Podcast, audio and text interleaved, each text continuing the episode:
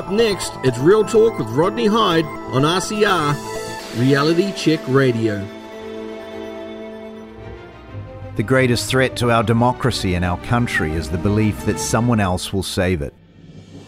RCR is on a mission to revive honest media, and now you too can help make that happen. Introducing the Foundation Members Club, the easiest way to support RCR and be rewarded for doing so. Receive exclusive benefits only for members, including your very own backstage pass to join the hosts for interactive behind the scenes discussions.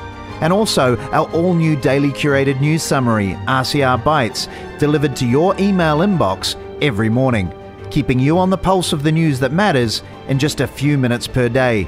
To find out more, visit realitycheck.radio slash members and see how you too can join the mission that's making a difference. Good morning, everyone. It's wonderful to be here and to have you with me. Uh, you're on Rally Check Radio. It's Real Talk with Rodney Hide. We've got a great show coming up. We are talking to Carolyn Eichler, and she's, well, she calls herself a prepper. And it's just thinking about what you'd do if it all turned to custard, how you'd keep warm, dry, and eat. Very interesting, this will be. I'm interested in that. Also, we've got our Professor Guru along, Wally Richards, talking gardening. And of course, Tane Webster, because it's Thursday. Politics Explained. He'll have some questions for me, which I hope I can answer. Remember, you can send me a text at 2057, email me inbox at realitycheck.radio. You're on Reality Check Radio. It's Real Talk with Rodney Hide.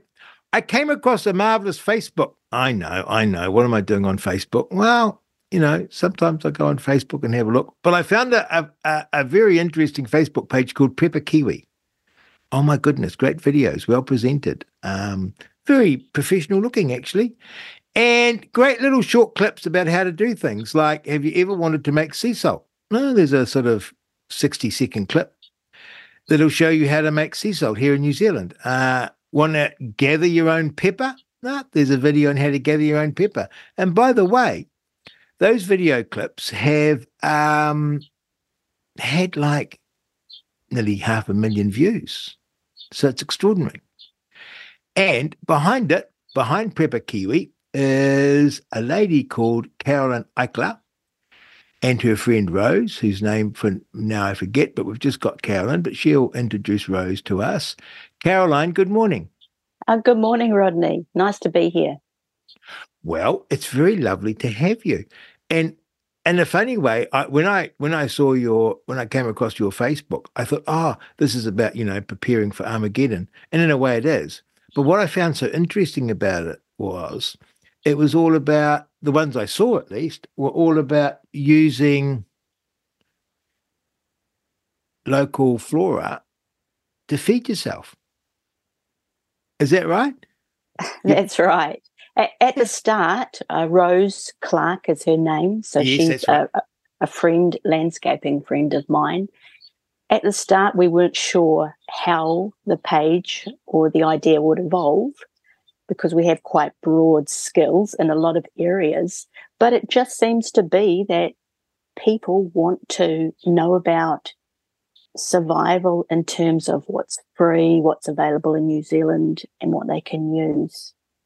So that's why the salt and pepper ones are our biggest videos. Tell me, um, you say landscaper. Um, what does being a landscaper mean? So probably landscape gardener is a better term. So that's generally soft landscaping rather than hard landscaping, which is sort of your machinery side of it. So we've both got businesses. Mine is based on Waiheke and Rose is, based in the city. So what you do is you go out and you do a quote either to uh, design and build a landscape design for somebody, or most of it is not as exciting as that. Most of it is maintenance. That's the bread and butter of the industry. So you might be going out and shaping someone's uh, buxus, or you might be pruning their roses or their fruit trees. So it's just general maintenance and garden care. And how long have you done that for? Um, I think I've done that probably about 15 years. And is all your work on Waiheke? Uh, it has been, yes. In the past, I've worked in the city as well, but um, yeah, it's not it's not easy commuting. and if you need a bit of hard landscaping done, like a digger or something, do you just contract that to someone? That's right. That's right. I mean, it's sort of like any trade. You get to know people and you use the same people again and again. I don't know if this is a rude question, but I'll try. And if you say mind your own business, you can tell me to mind my own business and I won't be offended. But like, how do you quote for a job? And like, you charge by the hour and guess how many hours it is? And then what would you charge per hour? And do you charge travel time? How does all that work when you're doing a pricing a job? It depends on what the job is. If it's just a main, and you've got to have that eye for it. So you need to walk into a property and be able to eyeball what is required. So that comes with experience. And um, from there, well, for us, me personally, um, being on a place like Waiheke, there's amazing gardens, there's large lifestyle blocks, etc. So if it's just that sort of job, there'd be a minimum that we would come out for, and that would be half a day. You can almost yes. think of it like uh, similar to what cleaners would do. They look at a job and they quote it in a similar way, probably. They look at how long it would take to maintain that job and have a minimum amount of time. And for us, it would be half a day. Don't come mm. out for anything less than that. Um, I personally don't take any jobs that are difficult. like, say, somebody's got uh, a lot of gorse that needs cleaning out, I would I, I, potentially would subcontract that out to somebody, but those days are over for me. Uh, Rose might be more keen on that being a bit younger, but um, when you've built up a, an established business and you've got goodwill, you can kind of pick and choose the jobs. Mm. Does that exp- explain it a bit? What the rate of, for does. a garden? A rate for a gardener per hour, a good gardener, is anywhere between probably 55 and I don't know, $80 an hour. If they're consulting, say they're designing, it's going to be over $100 an hour. Gosh, you know, I'm so out of touch because I mean, I get that quoted to me, and I just find like for things, not for gardening, I do that.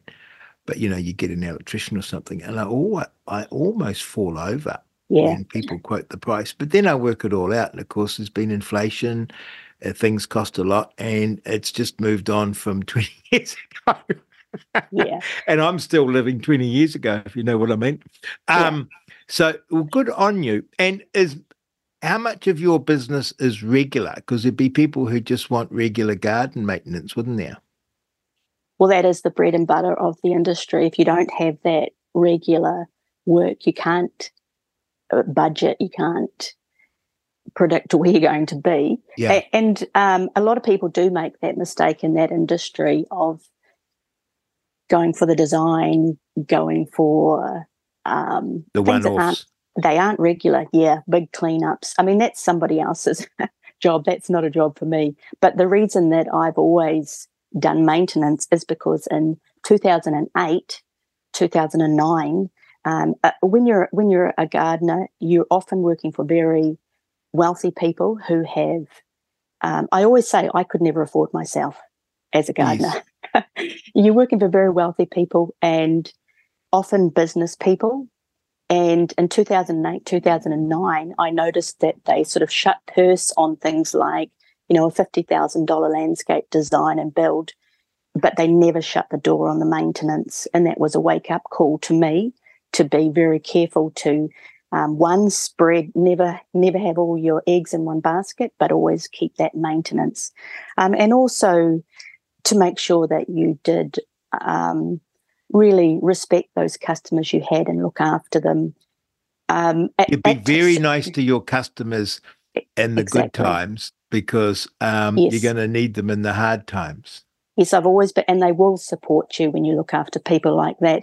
Um, mm. One trap that people fall into is that usually around Christmas time, you'll get people literally chasing your vehicle because it's sign written, wanting you to do a job before Christmas. Um, and I always have a rule no new clients in December because that's when my existing clients usually need extra jobs done. Um, how did you get into landscaping? So, what happened was I've always been around gardens my whole life. My parents and grandparents are gardeners, so I grew up with that. But I didn't go into that. In fact, I've got an education that's nothing to do with gardening. But I went into retail. I worked in pharmacy for quite a few years, so I had quite a lot of retail experience. And then there was sort of a change in my life where I needed another job. And what I did was there was a job going in a garden centre.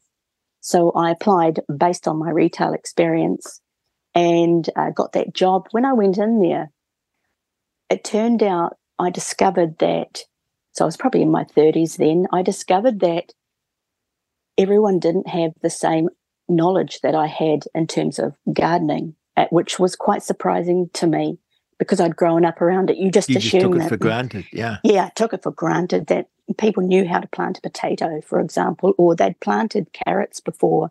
So that was a real eye opener to me. So I walked in there just on that retail sort of sales experience, and I, I ended up managing that place. So that was a Placemakers Garden Centre. I managed that for a couple of years, and from there, people came in and were asking me to come out and do jobs.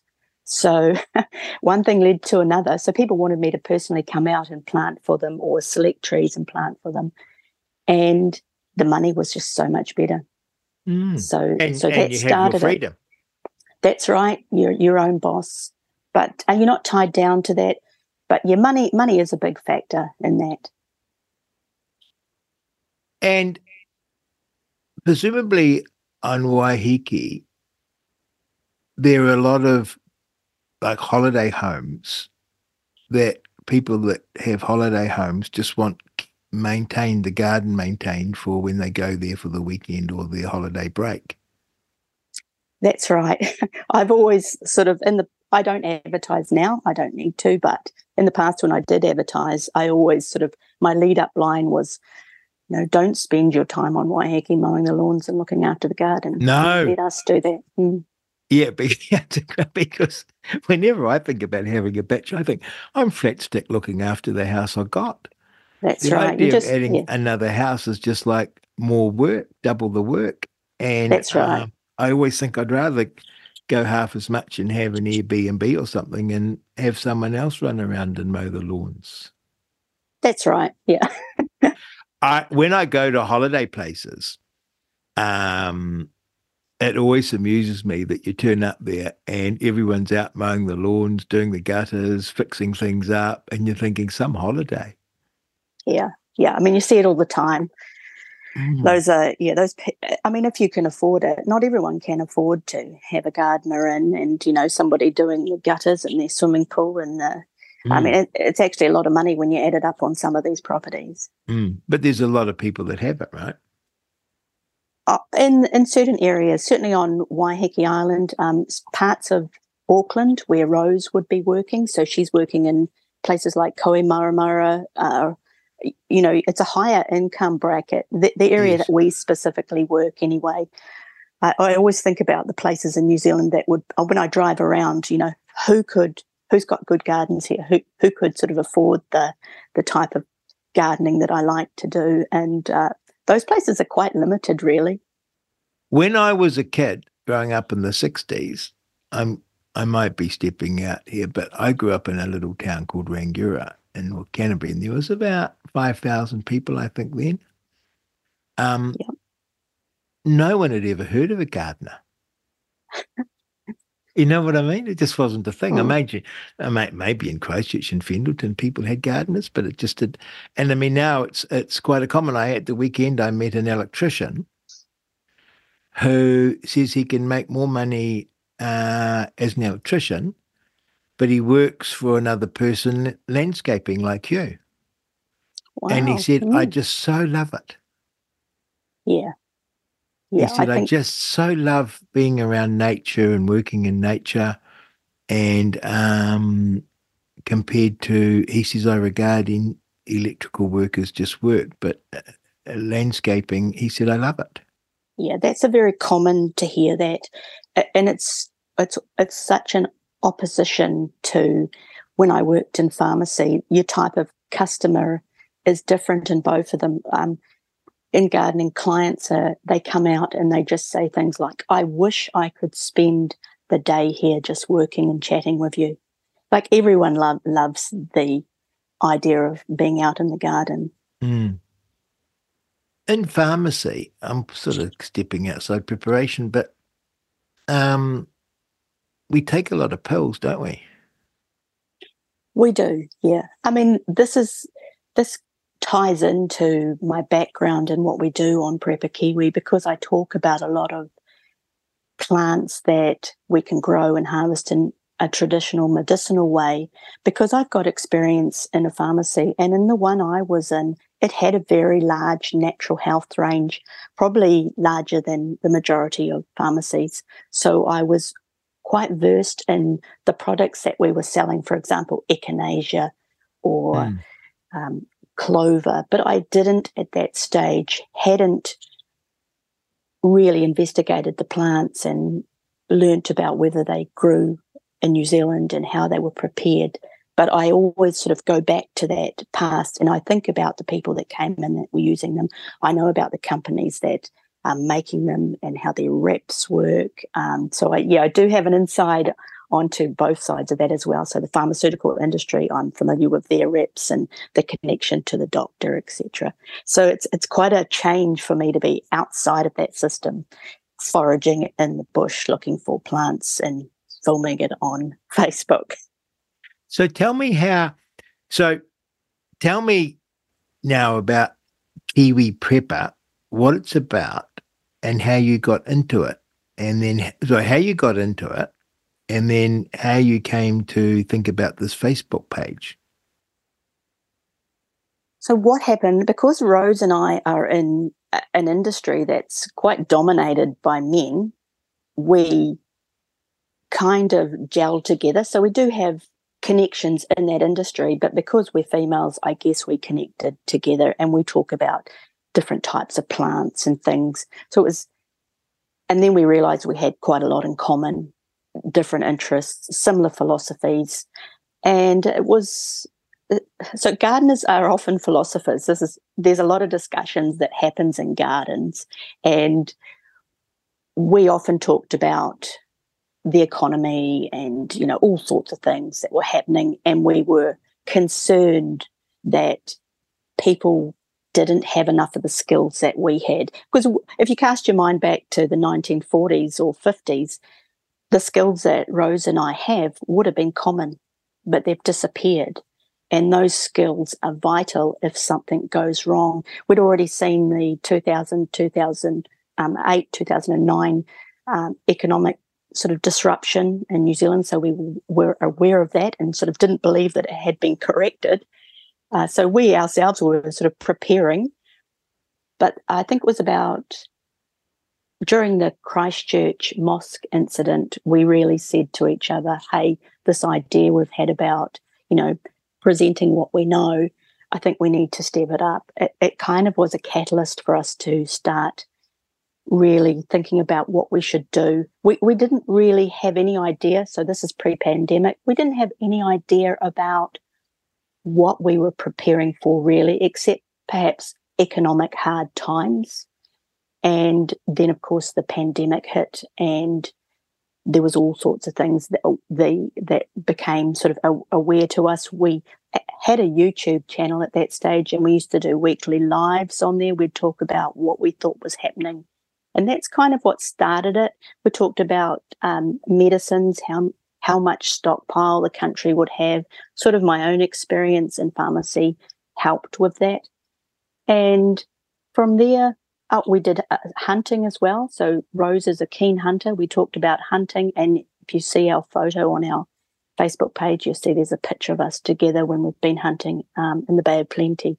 And we just weren't sure what people would want to know and on YouTube, it was quite good. We were able to live stream there. But then we also thought, well, how about we spread those? Let's not have those eggs in every basket. So we started a Facebook page on uh, our Facebook page. We also have a Rumble page as a backup. So it was really just a backup. And that's the one that took off. So we sort of stick with that one mainly at the moment. How interesting. And so, how did you learn about? Because I saw some trolls saying, "Oh, you're going to die, right? Because you're not buying your food from the supermarket." Um, how did you learn what's you can eat, how you can prepare it, and how you can use it? Where did you learn that from?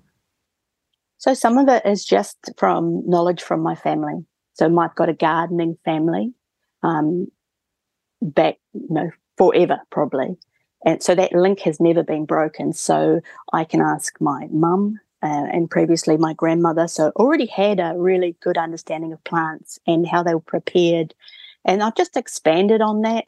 Just got curious about different ways of storing that perhaps storing food that is different to what I know. So just done a lot of research on that. For example, um, I've just posted a video on pemmican, which is a dehydrated meat mixed with fat used by the American Indians to travel great distances carrying a light load. So that was just one that I did research on and thought, right, I've never done that.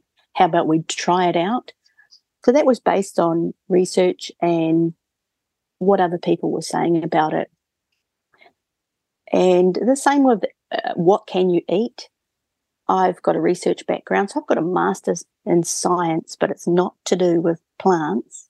But I use those skills to go and look at experiments done on plants and look at the phytochemicals or plant chemicals inside them and work out from there what's dangerous. And of course, a lot of plants are used in medicine, and there is a lot of research on their toxicity. So, if you know how to research that, you know where to find the information, then you can apply it to your foraging. So, if the proverbial hits the fan, I should head to your place. Probably. Because, like, you and Rose can hunt and get food. You could, you could survive, right? That's right. The difference between us and a lot of other people who are in the same boat as us is they tend to be much more secretive. So we do have friends who have similar skills to ourselves, but you don't see them online. You, uh, we might talk to them in private, but they they tend to be more lone wolf. They don't tend to be out there sharing what they know. Where for me, I'm really about community. It would disturb me if people around me can't look after themselves. They're not prepared. So that's a big part of it for us.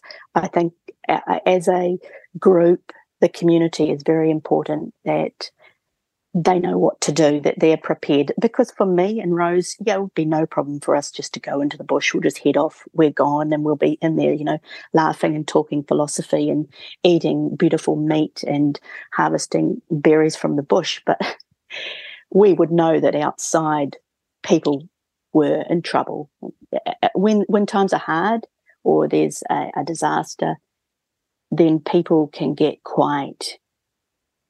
Uh, they turn to crime and they get desperate. You, when you know what we know, uh, the, the sort of unsort of foreseen perhaps side effect of that is that you're very calm of mind even mm. even if you don't have to use the knowledge that you have just knowing that you can do it is calming in itself. It's, it's been quite a period in New Zealand and indeed around the world for thinking about how vulnerable your lifestyle is and what you would do if a particular circumstance hit.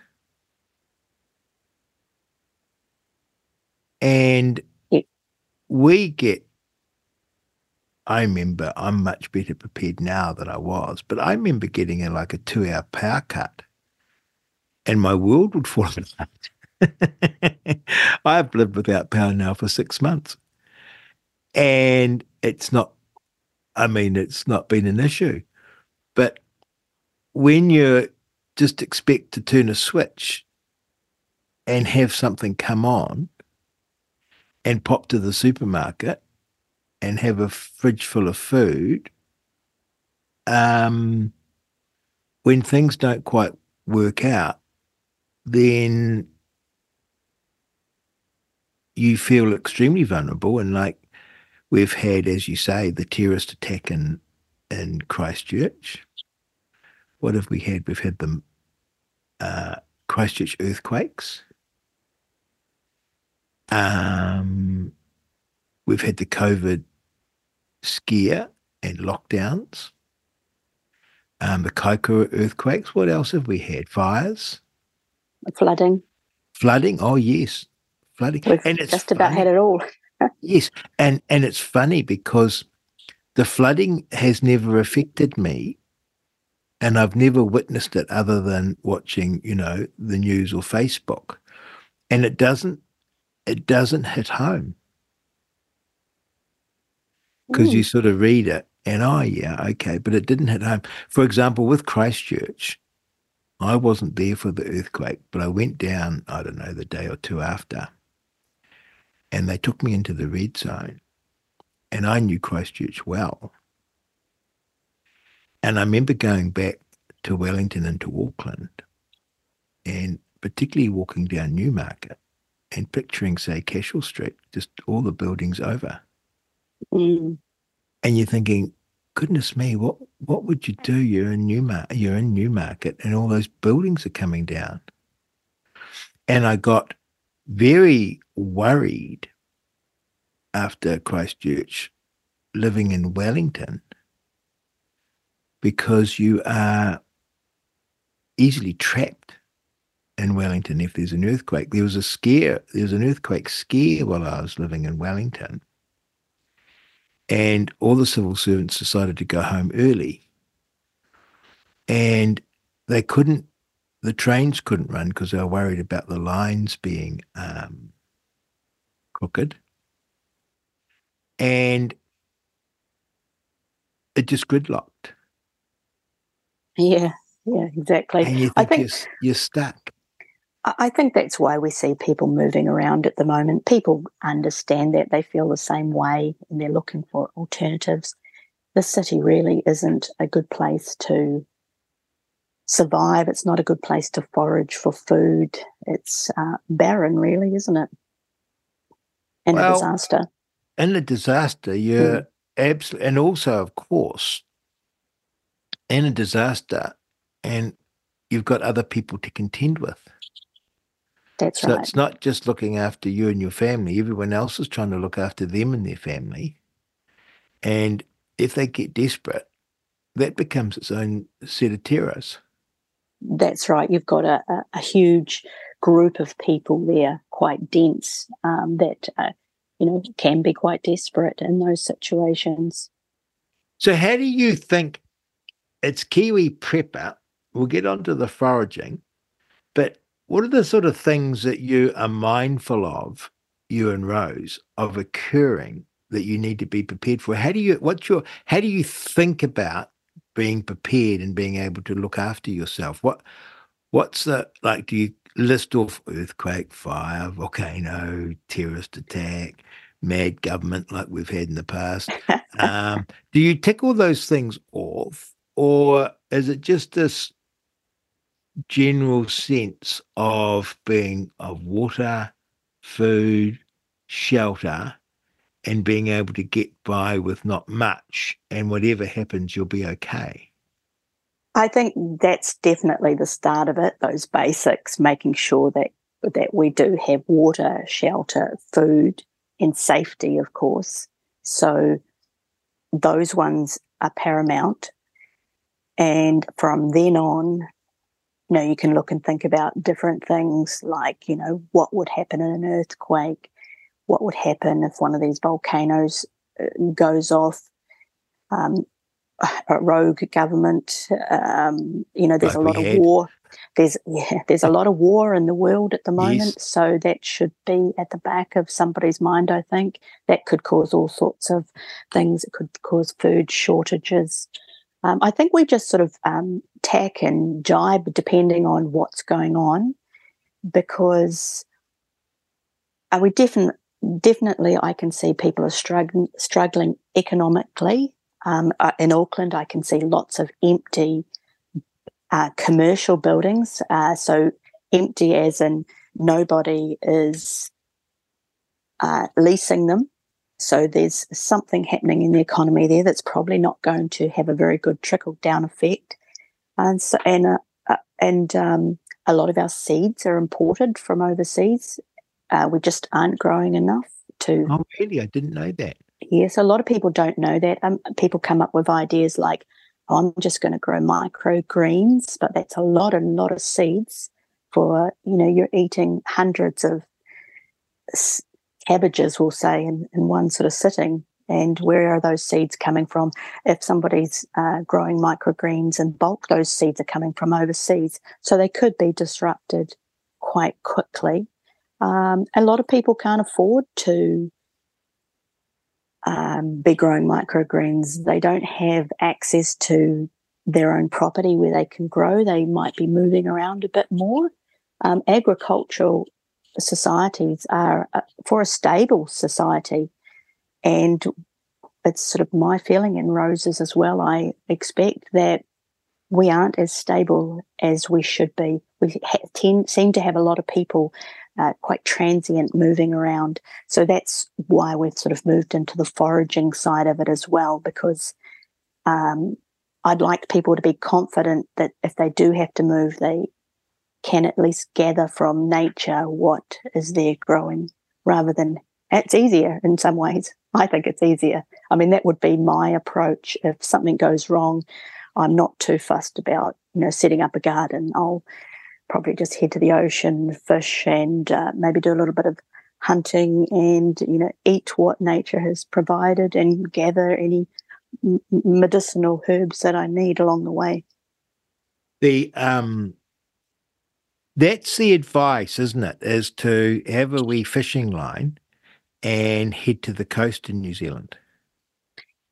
It is, but you need to be. I mean, our coasts are quite rugged, so you need to have um, be aware of that. And I mean, there's certainly plenty of food out there, but it's whether you can get it or not. And I mean, I mean, there's days when I've been fishing and I've not caught anything. So um, you might be might be very hungry. But there are other people who who have a passion for diving and fishing and they have quite big pages like that area is covered and i hope people who are thinking about that definitely get their fishing skills up and their snorkeling skills up because our coasts are very rugged very very rugged we live in otago and um, I have to put on my big boy pants because we could live forever on rabbits. Mm. You're not going to. There's like, I was going to get some chooks, and I thought, hang on, um, I've got thousands of rabbits running past my door. Um, but I haven't quite bucked up the courage. I'm a bit squeamish. You know what I mean? I can kill a rabbit, but I go to I go to cut it up, and I can cut it up okay, right? I've never been a fisherman. I can cut the rabbit up okay, but I just can't get to the bit where I'm dealing in blood and guts, and then I'm cooking it and eating it. Ooh. And the funny thing is, I can eat rabbit if I haven't cut up and cut it. Ah. so, um, my thing, my my nine year old is all keen. He gets rabbits and starts cutting them up, and um, I say, "Oh, not tonight, son," because um, I sort of look at it and I feel a bit. Maybe I have to sort of hide away while he does it. Um, maybe. But that's that was my thinking. I thought, I think, gee whiz, we've got so many rabbits. You couldn't, you you, you know, you can shoot a hundred rabbits and you wouldn't know. That's right. I mean, and in the past, people did eat a lot of rabbits. My uncles and aunties as well, they often talk about in the past checking rabbit traps on the way to school when they were mm. really young. Mm. Um, and, and, one of one of my uncles, you know, he claims he can skin a rabbit and I don't know, under a minute or something, 60 seconds, something like that. Um, I haven't seen him do that, but well, uh, it just show just shows you that um, those skills certainly can be. You know, if people were doing that in the past, there's a reason for that. You know, yes, it's um, plentiful and easy to catch. Very have, like rabbits. I have recently, um, with Wally Richards' help, developed a passion for gardening. Mm. And I've got a bountiful garden. But, oh my goodness, I can't imagine living. I was reflecting on this with our early settlers.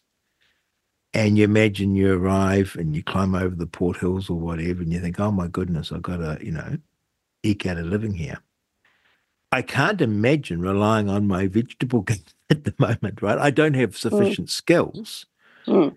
I got to still run off to the supermarket because I never staggered my lettuce planting appropriately, or um, my potatoes aren't quite quite ready. And yet, a couple of generations ago, three generations ago, four generations, and then forever, people actually relied on their gardening and hunting skills and their farming skills to feed their family.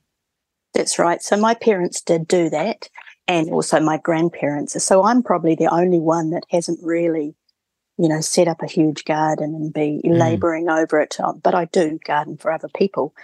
But um, yeah, it's just those skills they take a little while to build up. Um, it sounds so easy to plant a lettuce, and it is. Yes, but, but to rely on it. and and of course, there's different lettuces for different seasons and different parts of the country. Uh, you know, some grow better in winter, some grow in summer, some grow super quick. Um, but they're so easy to grow, you can end up with a massive glut, and then you haven't staggered it, or you've got not enough room Mm. It's a learning curve. It takes a couple of seasons, so a couple of years really. And you you do have to make those mistakes, and then people mm. will talk about it and say, uh, you know, oh, you really don't need to plant a hundred lettuces all at once. But and even that is quite fiddly to just to plant a few. You really only need a few going at once, and yes. just stagger them through the season. Yes, and then uh, and knowing your local microclimate where your garden is, that's um, right. You need to put your uncle on your Facebook for me. I do. I, I, do. He's a great gardener. Okay, no, but put him on the one that can skin a rabbit in a minute. Yeah. Oh yeah, I should get put, him doing it. Yeah, put him on. Show us him skinning in a minute with the clock on, so we can see whether he's mm. a, he's a, he's he's telling us the truth, and then mm. have him explain how you do it. Yeah. And maybe if I watched that a hundred times, I could overcome the squeamishness uh, yeah. of it. Because um, what do you hunt? Uh, me personally, I tend to be more of a fisher, okay. fisherman. So I'm I've lived by the coast my whole life, so that's sort of my approach to it. Um, and I would be more of a small game person. I probably because they're heavy they're heavy. Yeah. Um, I personally like um, things like rabbits and uh, ducks and goats. Smaller, smaller game would be. So you my, eat them. You eat rabbits. I, I, have. I've eaten possum as well, but I'm not particularly keen on that. Um, probably wouldn't eat that again. Uh, rabbit is rabbit is that's food of the kings. Um, mm so is pheasants and uh, deer, obviously. We've got a lot of deer in this country, but we've got a lot of goats as well. And in my experience, they taste just like uh, just like lamb.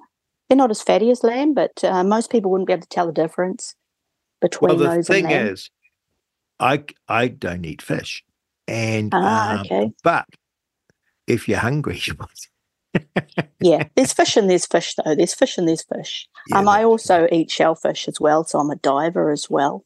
Mm. Um, so yeah, I, it's just you do what you know best, I think, and uh, those are area. It's an area that I'm more confident in. And but, what does um, Rose hunt? She hunts big game.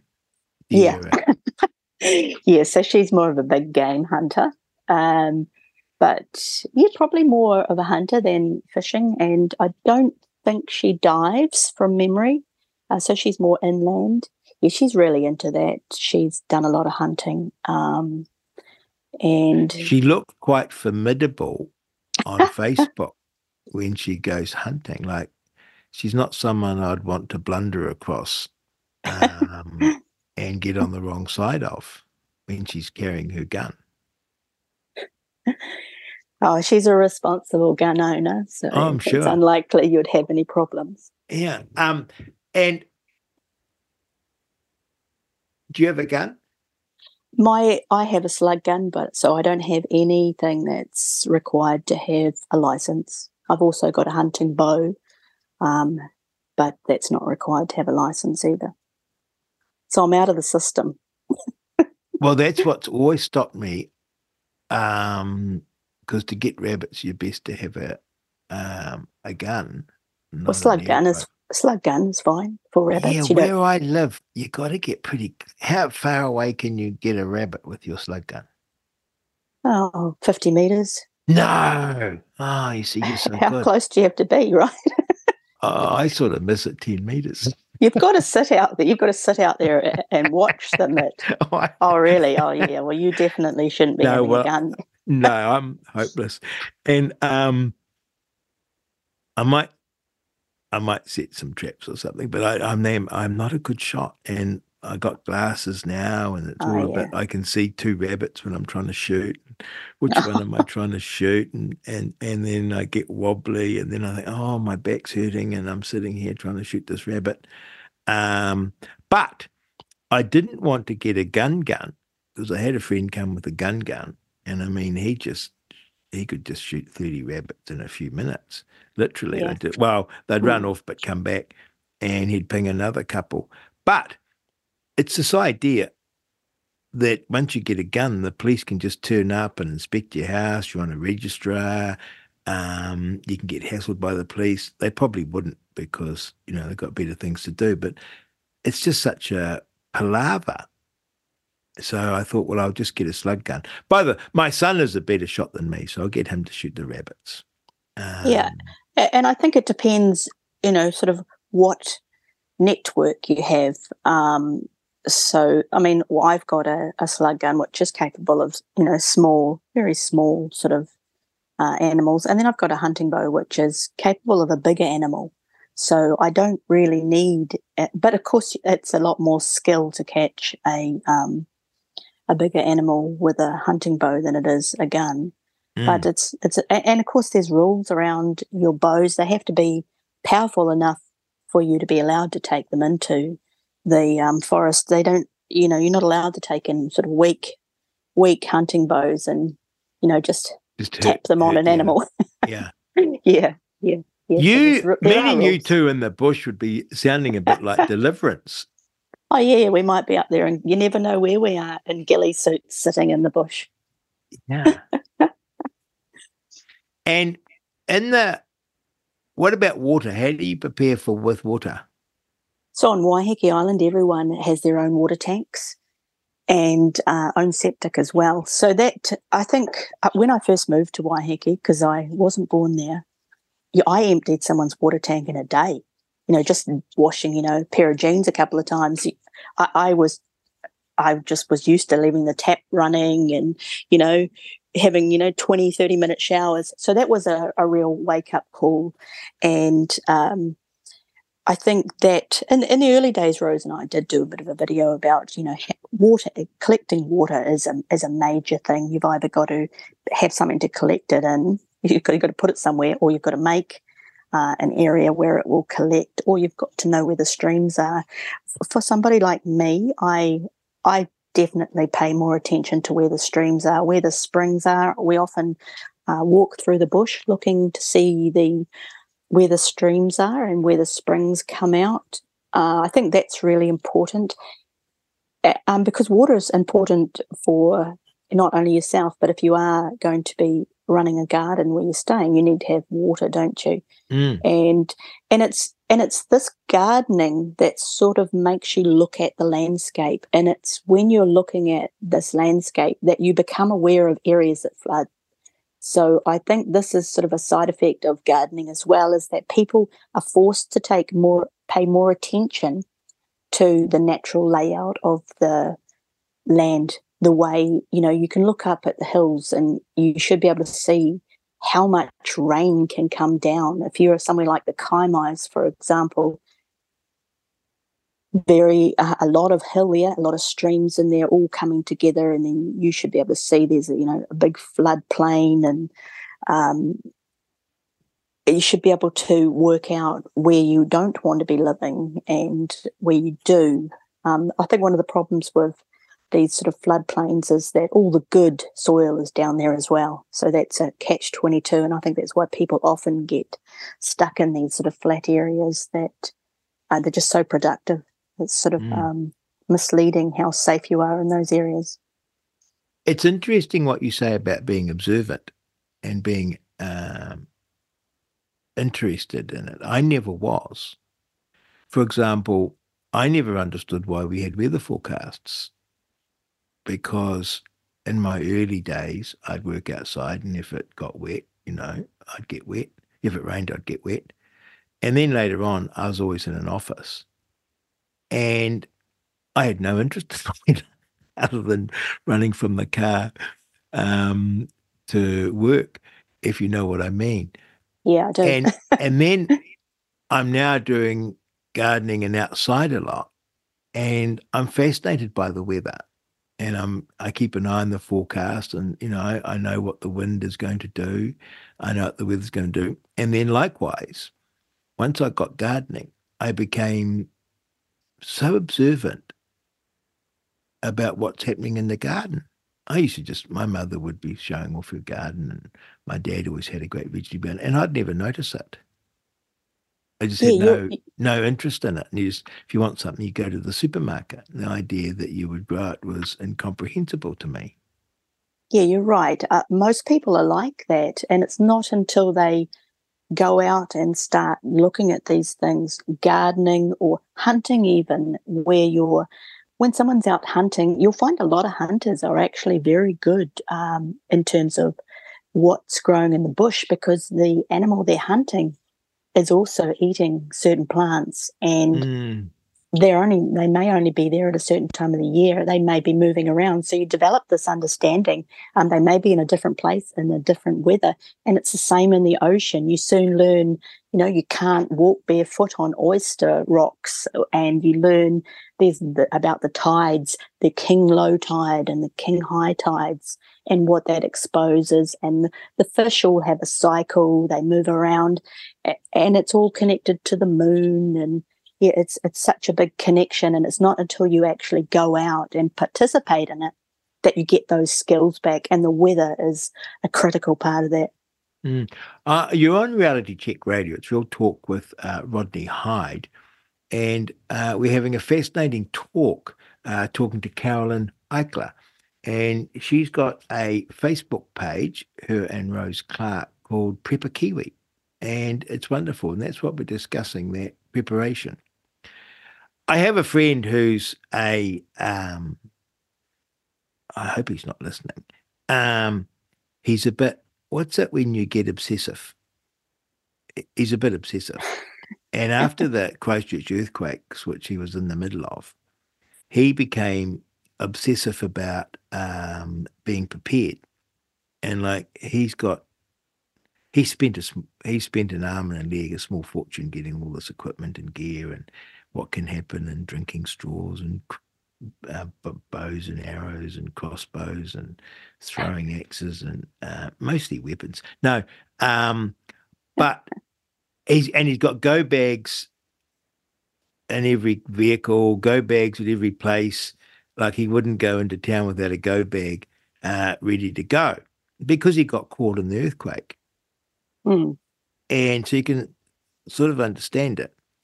And the funny thing is, he will read something in these on the internet about what you need and have to rush off and get it. And I, I myself came to a conclusion that maybe resilience is not about having everything ready to go, but a state of mind and an attitude. I think you're right. I th- from my perspective, that would be how I look at it. It's being adaptable under pressure. I yes. think, and having the skills, having the skills and required. backing backing yourself that you can cope. That's right. That's right. I mean, we've had quite a few pressurized years um, with the pandemic, and that was a real eye opener in terms of who could um, what's called anti-fragile. I guess you know what that is. That's the term yeah, coined by Nassim Taleb. So you grow under pressure. For example, there's a tree called the cypress tree. Uh, they bend into the wind. So when you look at them and they're bent, the wind is actually coming towards the way they bend. So that's an anti-fragile plant. And some people are like that. They really do well under pressure. Yes. And I think that type of person um, I, I, probably consider myself and Rose that type of person. Um, it's you sort of grow. You almost look forward to a bit of pressure coming on to challenge yourself eh, because it's those experiences that help you grow. And I think we need to be careful not to not to think that a whole lot of uh, material things are going to be our solution. If I just go back to the pemmican, which the American Indians um, made to travel. That's the reason that people could um, make a lot of money in the fur trade is because they adopted or they had faith that these people could travel with these very light loads because the British, for example, you know, they had packs and packs and packs, you know, really prepared. But it wasn't possible, the amount of calories that they were consuming, it wasn't possible to travel those distances with the um, amount of weight that mm. they had. So you can you can be prepared till the cows come home, Rodney, but it's more about your mind and sort of having faith in yourself that you've got what it takes to, you know, walk out of here. I mean, uh, uh, people talk about bug out bags and uh, things like that. I think you are your best asset in that bug yeah. out bag. Mm. I had a, I had that experience I had an old car that I loved and I learnt to fix it up. And then whenever I'd go traveling in it, I would think, oh, XYZ can happen. And so I'd always take a big toolkit. And I was always worried that I'd have the tools necessary, spare fan belts and things like that. And then I got to a place where I actually backed myself to fix it with what tools I had which was another level of fixing this car. And that's, I guess, what I was thinking about with being resilient. Not that I particularly am. I'm probably that fragile little flower, not that hardy cypress tree. But I think mm-hmm. about it. And I think and I think about it a lot for my children. Because like you, I think we could be heading for rough times. Mm. And when you think about preparing them, um, I think a lot about their resilience and their ability under pressure to be calm and think through problems. And it's funny thing is that we can you can instill that in a child. And I think we've lost that. My kids are actually now pretty good at it. Um, they wouldn't they wouldn't, you know, and I do that by taking them camping and um, hiking and just things that are uncomfortable and getting through. And, you know, you go hiking and you get to a place and you think, well, the only person that's going to get us out of here is us on our two little legs. Um, and so we do it, or we forgot something, or we haven't got food. We're just going to have to make do.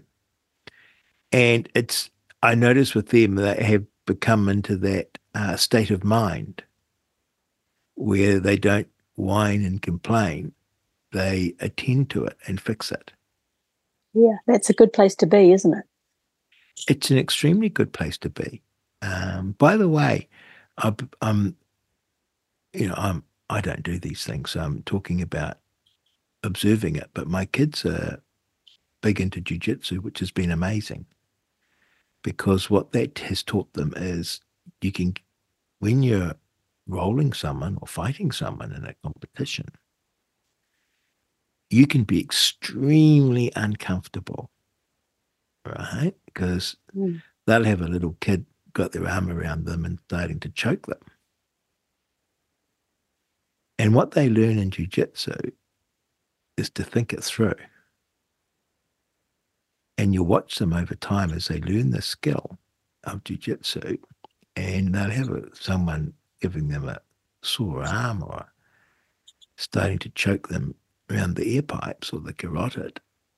And you can see these little kids saying, hang on, I'm not not out yet. And they'll think their way through it and use their technique. And it's like this massive problem solving when you're Mm. extremely uncomfortable. And that's what we don't have in our modern world because we expect to be extremely comfortable at all times. That's right. We do. We've just come to um, expect that. I was reading recently about um, one of the early boats that came to New Zealand um, from England, and I was thinking about what they packed with them. And one part of that story was the uh, the boat stopped and everyone was shooting. Everyone was shooting off the back at seabirds, and I was thinking, everyone packed a gun. Everyone Yeah. took a gun with them. So things like having a means to get, and, and that would have been good food. Um, you know, Yeah, big big seabirds, good food uh, for a long journey. Was a very long journey to get to New Zealand, months to get here then, and they would have been observant of the weather as well.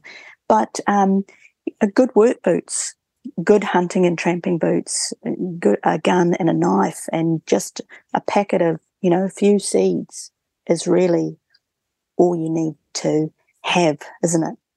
And your I had a I had a gentleman on the show who was a prepper and he was very excellent. And he got caught in the Kaikoura earthquakes. And he said the stupid thing was he was very well prepared at home. But when the earthquake hit, he was some kilometers from home in his car in Jandals. yeah. And he said, Yeah. I didn't even have bloody shoes. And he said, I had to walk all this distance in my jandals. He says, I've never gone in my car again without having shoes in the boot. Yeah. So, being a landscaper uh, or a gardener, you often travel with tools that are a multi-purpose. Like the, the type of saw that we use is perfect for in the bush. Um, you always have, you know, a pair of gum boots or a pair of tramping boots. Several, sometimes several pairs of socks because you're changing them depending on the weather. You always have a jacket, a proper jacket, and, and generally water as well. So, if I'm traveling uh, those are normally just left in there. A lot of those things are just left Yeah. in there. Um, What so that you- if something does happen What would you do in the bush for shelter? for shelter, well, I've got um, a Gore-Tex bivy bag, so that's like a military grade, like a cocoon that goes over a sleeping bag. So that that would be the type of thing that I would use, um, and very lightweight. Um, if I was tra- trapped in there, I guess I'd just um, find a suitable place and dig down and cover myself up with uh, bits and pieces. But again, the, the knowledge of different plants that are in there would give you a bit of a um, a, a good understanding about what plants you could potentially use. And knowing which plants have got the wetas in them is probably one of the most important things I'd be worried about. What? Oh, you don't want the wetas in your bed. no, no, no, I don't like them. Isn't that funny? Mm. My wife would freak out if she saw a mice, a mouse. She's um, hysterical about mouse, mices, and um, and so that would be, mind you. I imagine if you're stuck and it's Armageddon, you know, a few wetas would be the least of your worries. Um, I think there's just an innate response to them. Um, Mm. They tend to get in my hair if they come inside. I don't know. They Ah. think it's a nest or something. I'm not sure. but yeah, Now- and they're very clingy too. The the thing that, bite. I remember Wayne Brown, uh, mayor of Auckland now, he used to head up the, I can't remember, electricity part that run ran the grid. So he wasn't he was a very clever engineer, very clever big picture thinking guy. And he came to see me when I was minister. And he was explaining the fragility of our national grid. You know, this is back over 10 years ago. Mm. And how it can just collapse.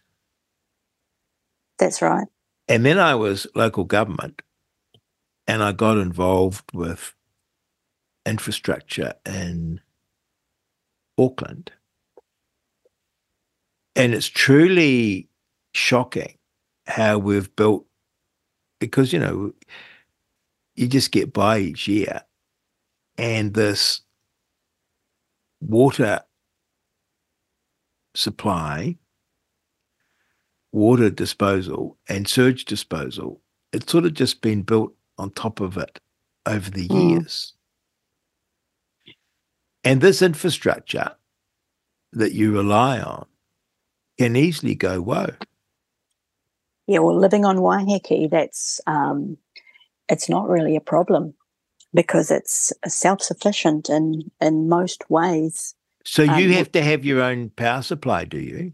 You don't have to, but because your water is coming off your roof, you might have a, you know, 5,000, 10,000, 20,000, 50,000 gallon tank, uh, depending on what you you're using. Um, you've got water for starters, uh, so you can, you know, just lift the lid on that and just bucket it out. So straight away, you've got water You've got a septic Um, tank. and you've got a septic. So that's your water and your sewage sorted. Um, and most people have a barbecue. So, you know, you can barbecue for a long time. and a generator. A lot of people, uh, a lot of wealthy people have generators. Um, they don't publicize the fact. Uh, a lot of wealthy people on Waiheke are off the grid already.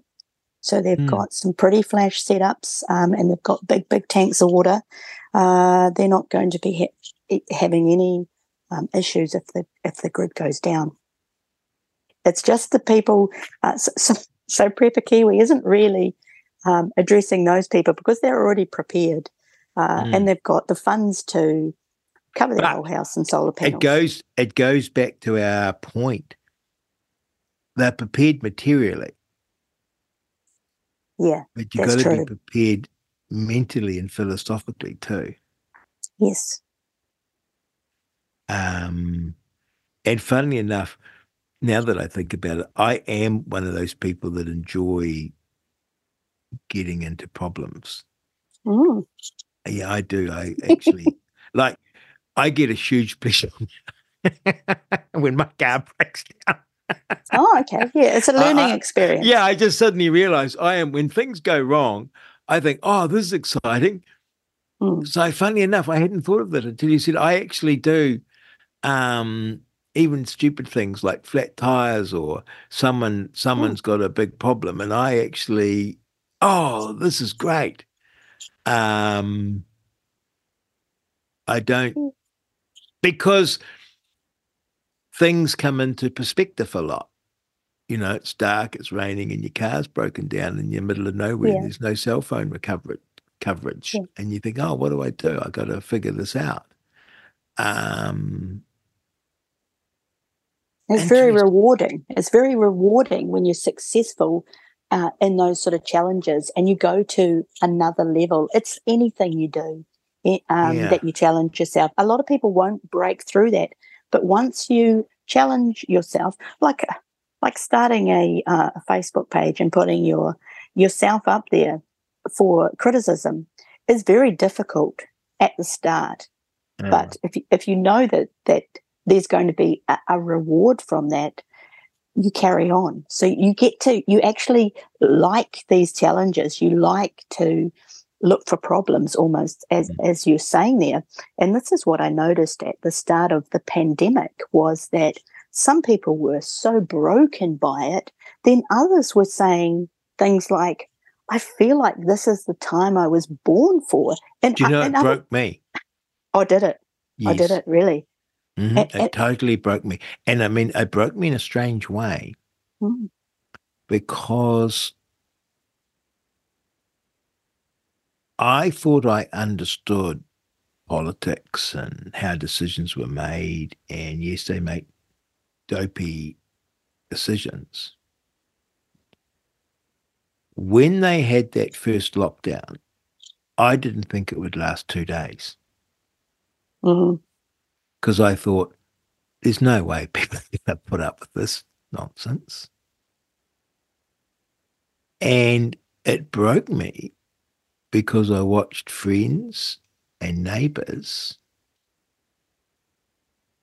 get into it and become little Nazis monitoring how long my kids were out playing in the park. Yeah, I, th- I think the problem there is people aren't adaptable. So for me, um, I, didn't mind being shut down. I didn't mind that. Yeah. It was it Mm. was it was everyone's behavior that they just accepted it and would stand on a stand on a I remember listeners might be sick of me. I think I've mentioned this once before, but I remember going to the supermarket. It was pouring with rain. We're standing outside the countdown on our yellow dot and everyone masked up. And I'm sitting there. I try and jog along and not be a nuisance because I'm used to being um, thinking differently to everyone else. And so I, I know not to create trouble. So I'm sort of complying in a desultory way and not trying to upset anyone. And you're standing there, and there's this young mum in front of me with a jolly toddler standing in the rain, apologizing to everyone because she had a toddler with her because you're only allowed Mm. one person to go shopping. and there's someone at the door letting you in when someone goes out. And that broke me because I thought, how could you do that to a young? How could you do that to people? How could you do that to a young man? Then, of course, everything else that we know about. And so, what broke me, I guess, was our government's performance, our opposition's performance, all our government departments' performance, everyone around me's performance.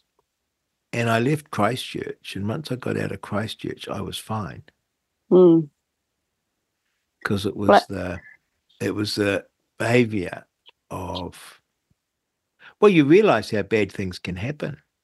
that's right. It was a real eye opener how people behaved, and and it was an eye opener just how reliant people were on the government rather Yes. than on their Thinking communities and, and on themselves, and the Mm. weakness in their emotional strength. They they couldn't see through it. They weren't calm. They were panicked. No, And it was very difficult to find out who was going to act that way. Um, myself, I'm a beekeeper, so I wasn't really locked down. I was able to drive uh-huh. around and visit my beehives, which were on several different properties. And there was, I, I was able to witness another side of the population who weren't locked down at all. There were people out fishing. There were, Yeah. I saw, you know, that there were people at the beach on Waiheke. I drove past one of the beaches and I just stopped and stared. It was covered in people. It looked like something from, I would say, the 1970s. People were down there with wine glasses on the beach. You couldn't see them. You couldn't see them. And I stopped and, and I and people turned around. They were just sitting there with a, a wine. And I said, Oh, sorry, I'm just can't believe people are down here. People were just wandering up and down the streets talking to you. Um, so there was sort of two sides to how people handled that. Um, and being being of calm mind uh, is is um, so important. It's detrimental to your health not to be um, able to sort of work out how to put yourself in that position. Mm. Fascinating. That's Kiwi Prepper. We've been talking to Carolyn Eichler. And I do encourage you to go to her Facebook page, uh, Prepper Kiwi, and Rose Clark's. Got wonderful videos. And I don't expect everyone to rush out and get a hunting bow. I won't be. But um, to think about how we can be prepared, but also just wonderful little things. I'm going to try that, making that sea salt, Carolyn, Well, good. just for the uh, fun of it. It just looked hmm. fun, right? Well, I learnt that as a child. I used to do that when I was five or six. My mum would send us to the beach to make sea salt because we didn't have the internet then and you had to keep kids entertained. Yeah. And of course, the thing about the great thing about the internet is you can find out, you can like Google how to make salt. And you think back to the day, it's like I, I'm a big bread breaker, bread, bread baker. And I learned to mm. bake bread by, you know, searching the internet. But our nanas could bake bread and um, they didn't even have books on how to bake bread, but they learnt from their mum. That's right.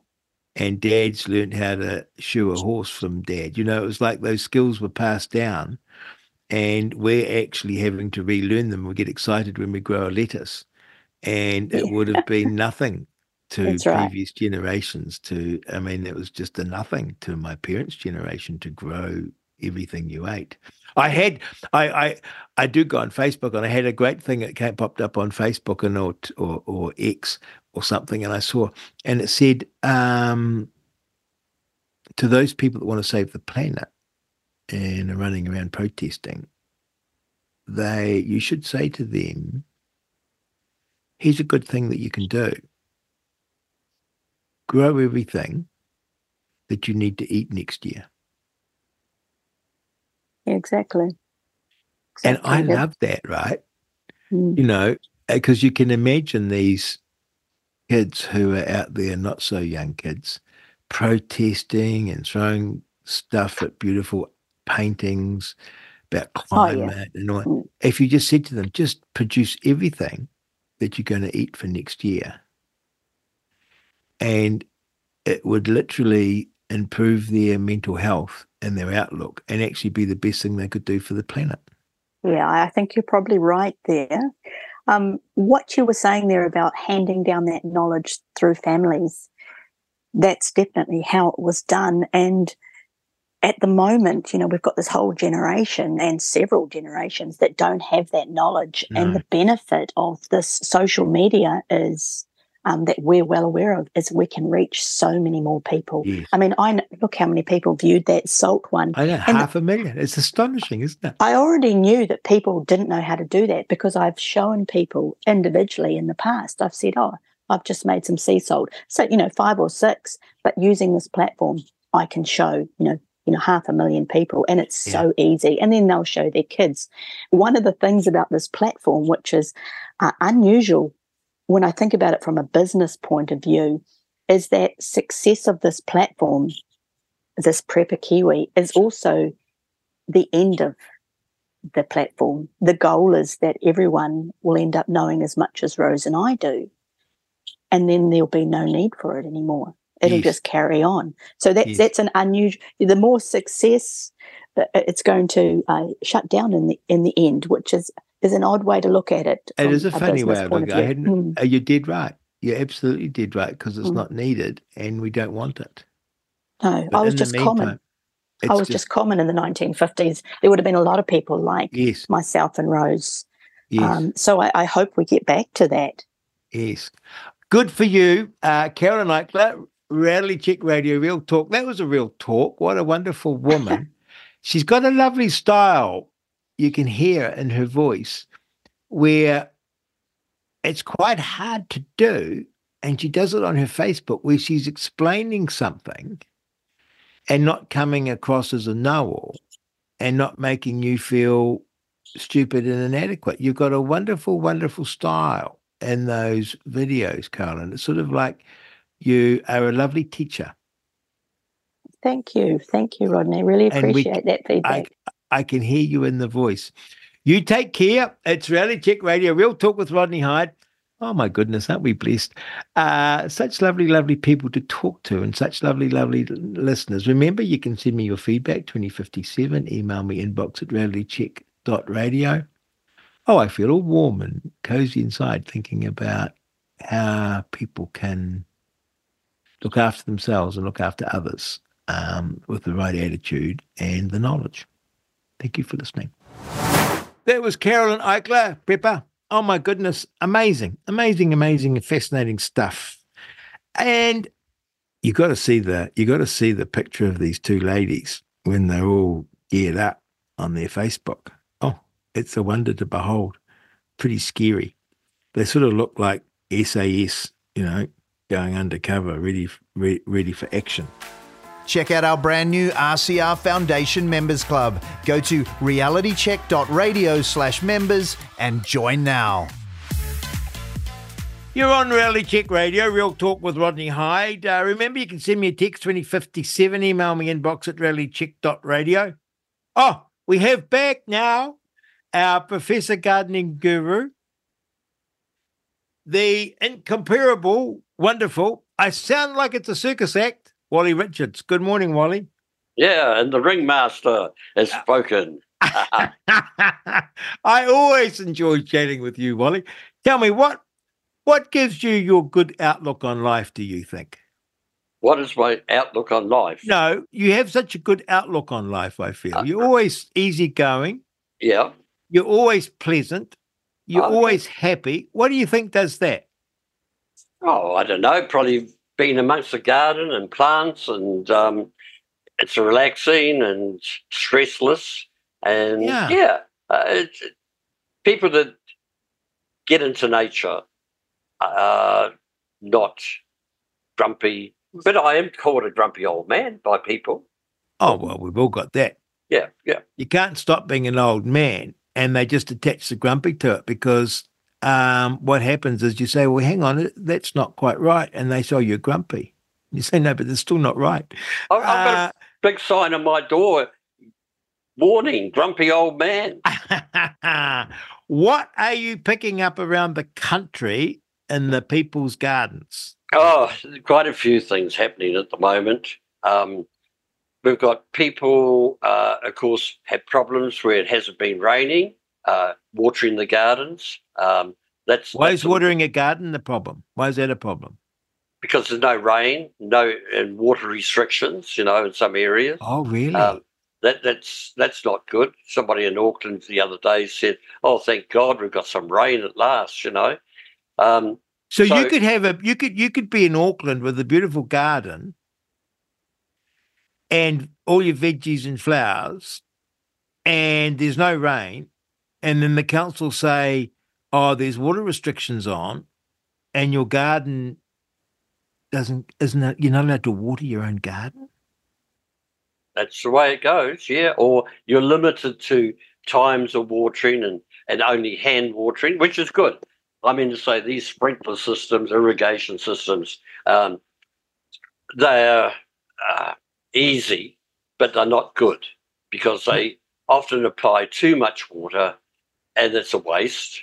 Um, where the best way to water anything is you get yourself a, a wand, a watering wand, and you attach it to your hose with definitely, now listen, wait for this, with a housing and filter to remove the chlorine.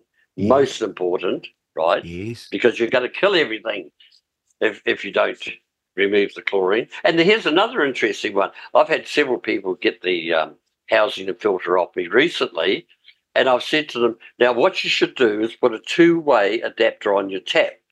So one side goes to the housing and filter, and you snap your garden hose onto that and water your garden, right? Okay, that's cool. But the other side, you, if you've got to wash down the path or something like that, don't waste your chlorinated, non-chlorinated water on the path. It's not necessary, right? But if you're going to wash the car or the windows, use filtered water. Why? Because when you wash with chlorinated water, you get the streaks. And that's the Mm, chlorine that's left behind when the water evaporates. my goodness. Yeah, a lot of people don't know that. And then they get, they wash the car, and my God, they come back and have to rub all the streaks off. Use So- filtered water. So tell me, you would you would recommend watering your garden standing there with a wand? Yes, yes, because while you're doing that, you could be pulling out a few odd weeds, right? Yes. So you're not wasting your time by any means, just holding your hose. Can you do yeah. two things at once? Yeah, and then you're checking the plants. You're looking. Oh, oh, there's some aphids on that one. I better fix that, right? So you're observing, and Yes. you're tidying up at the same time. if you've got roses, you've got your secateurs in your back pocket, you've got your hose in one hand, secateurs in the other hand, and you're deadheading the roses so that you So get it's another. not it's not wasted time. No, and it's very relaxing watering the garden. Mm. You're just standing there, hose in hand, having fun. well, um, I get that. How do you know that you've given a plant enough water? Ah, now the key to this is, of course, watering every day unless it rains, and this means your your moisture level, you're watering the top of the soil, which is keeping the underground water moist or the soil underneath moist. If you let the soil dry out by not watering every day, then of course you've got to give it a, a fair drink to get that water down below. And also, the big problem happens is you get a thing called dry spot, or as we say, surface tension. Surface tension is caused by the soil getting all the growing medium in containers getting to the point that water will not penetrate, it shears off and goes to side. Easy to see in a lawn where you have a, a brown patch in your lawn, right? and around the circumference, all the grass is lovely and green because when it rains or when you water, the water is shedding off and going to the grass at the side. The grass in the middle has uh, gone brown. It hasn't died, but it's just sitting there waiting for a drink. And to overcome that problem in a lawn, you or in your garden, or even in container plants, because when you water a container plant this time of the year, often they've dried out so much that you pour the water in with your watering can and it runs straight through down the sides of the pot out to the saucer. Mm. The plant gets a little wee drink on the way through and that's it. Next day, it's got its tongue out again, going, ah, where's the water? So when you have container plants, and if the plants in the containers are not too big, you should plunge them into a tub of water or bucket of water, right? And then you hold them down below the surface of the container and watch the bubbles. And it just goes bubble, bubble, bubble, bubble. And lots and lots of bubbles. Every bubble indicates a dry spot, right? Surface tension. When when it stops bubbling, you lift it up and you let it drain a little bit, and then you put it back in the saucer or whatever, right?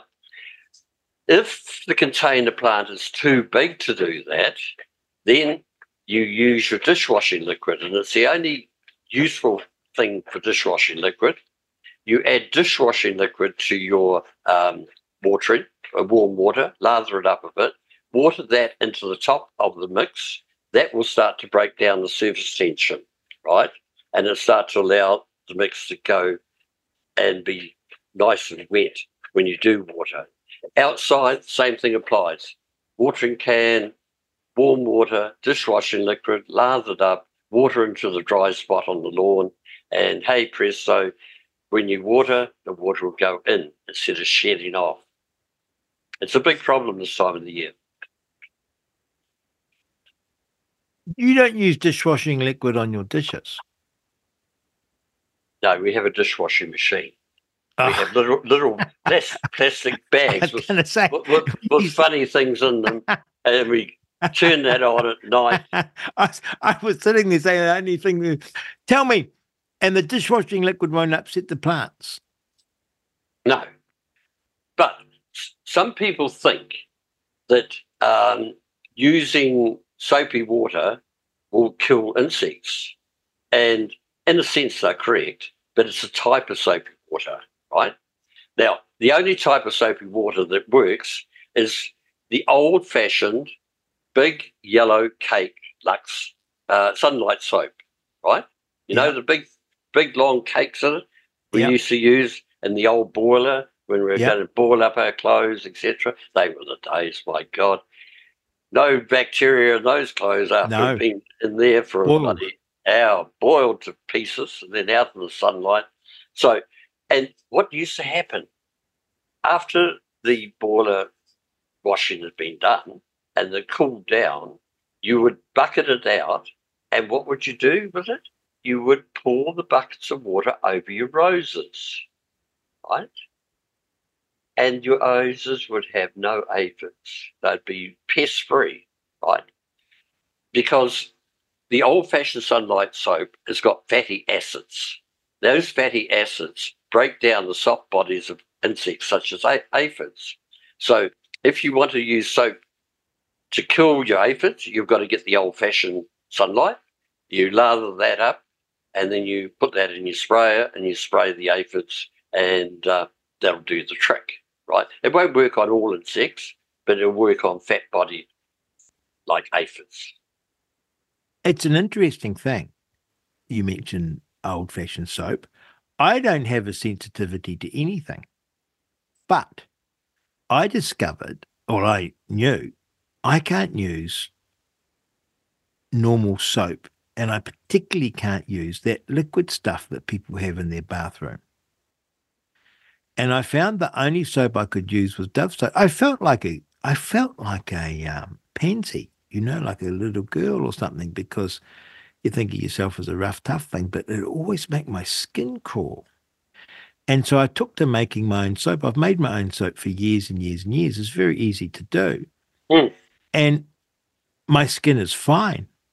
But every now and then, if I go into a public restroom or something and I use the soap, it affects my hands. Isn't that funny? But ordinary soap. Yeah, you're still using caustic soda to set the soap, aren't you? Yes, yes. So it's not the caustic soda. No. It must be other. Things they put in. I, I use, what do you use? Caustic soda and I use vegetable and animal fat, a bit of a mixture of two. And I make soap every, whenever I get low on soap, I go and make some with caustic soda and I use beef lard and a little bit of olive oil. Right. Yeah. and um, I love it, and it lathers up just like you say. And um, my wife has everywhere those stupid liquid things. She loves them, but I just can't abide it. And um, for some reason, I might. I bet my soap would kill the aphids. Yeah, that you're talking about those things in a bottle where they're just supposed to wet your body or something and, and Yeah. you rub it all over yourself Yeah. and then you rinse it off. Nah. that about? No, I like you a cake of soap. And a flannel, Yeah, and a flannel. Knights Castile soap or something, Yes. you know. Yes, the old soap I'm fine on. Isn't Yeah. that funny? Okay. So this watering, I want to get this straight. When I'm watering, I do it every day and they won't because I'm doing it every day, I'm just keeping I just moisten the plant and have the ground damp on the surface and that's enough because I'm doing it every day. It's not dry beneath the surface of the water, No, because you the The- surface of the soil. the underground water will be coming up, right? Yes. And after a period of time, it kind of runs out. But if it, if each day you're wetting the soil on the top, Yeah. well, you're not using the underground water so much because so the whole thing Tell me- balances out. Tell me, does it make a difference? Because I think of water coming in by rain, and the rain comes in and wets the whole plant. And I also understand that there are there's minerals in, in the rain that you don't necessarily get in your tap water. But the leaves are getting wet, and presumably some moisture goes in the leaves and some comes up the roots. But if you have an irrigation system, like they have all those automatic ones that run along, they're just wetting the soil. Is that a problem? Um, well, it depends if you're talking about the irrigation systems, drip which are things, the, drip feed. Are just Yeah. no. The only aspect with that, uh, and if you're in a glass house and you're not going to get rained on, um, that means the foliage itself will get dusty, dirty. Yeah. Um, And the wee solar panel won't work so well. yeah, same same difference. So, what I do in my glass house um, with the non-chlorinated water, and particularly on a hot, on a hot day, um, is I will water the floor to reduce the temperature of the heat because the evaporation. If you've got a concrete floor or asphalt or concrete blocks or or gravel even, right, and on a hot day you wet that, and then the evaporation will cool the house. It's a it's a lovely way to mm. drop your temperature down from above 30 down to a, a reasonable temperature because your plants in the glass house will stop growing once it gets up into the 30s. They just sit there and go, Oh, it's so bloody hot. I'm in a sauna. Mm. Right. And and they stop growing until it cools down. So venting the glass house is most important. Like you have a, a top vent, but in the old days and glass houses, they had all these vents down low down the side walls, right? Because I've had owned old glass houses from the past. It's usually concrete blocks up to about desk high, and then your glass was above that, right? And and along the bottom of those would be great big vents that you could open and close, right? So mm. you've got the the hot air rises going out through the roof vent, and then sucking in low the cold air. It mm. doesn't work so well through a doorway because mm. your doorway's too high. Mm. You don't get that convention current flow. And it's and a lot of people in a lot of glass houses these days, of course, don't have that low side vents. So mm. they do tend to get a lot hotter than they would do if they could vent the sides. So watering every day, watering with a wand, you'd actually move quite quickly because like fair bit of water comes out of a hose. You basically wet the plant, wet the soil, and move on to the next one. Yeah, yeah. You just give everyone a little drink. They're probably getting about oh, 500 mils, something like that. And that's um, enough. Yeah, because you're doing it every day unless it rains. And they're happy. Well, I um, think for memory, a tap runs, a typical tap runs, what, six litres a minute. So a twelfth of a minute's nothing. Yeah, yeah. Tell me, what about plants? This is a bit self interest here asking. Plants in PB40 bags. Yeah. Is that a problem? No. Um, I got my little beech trees. I'll tell you the story. I haven't told you the story. I bought all these beech trees. I got a nursery with hundreds, mm, 600 maybe beech trees growing. They're about head high now. I'm going to plant them out, some a lot, most of them out soon. I got them up about head high. I got them when they were quite small, just over a year ago. And then I discovered that the one thing they don't like, they're very hardy, interestingly, but they can't stand having their roots disturbed. Mm. That kills them. I, my expectation had been to plant them in the ground and then dig them up. But that's a big no no, apparently. And so I planted them. I laid down weed mat. I have them repotted, and they're all in, I think they're PB40s I got, like big bags, plenty of room. Any Is that okay for my okay. plants and watering them?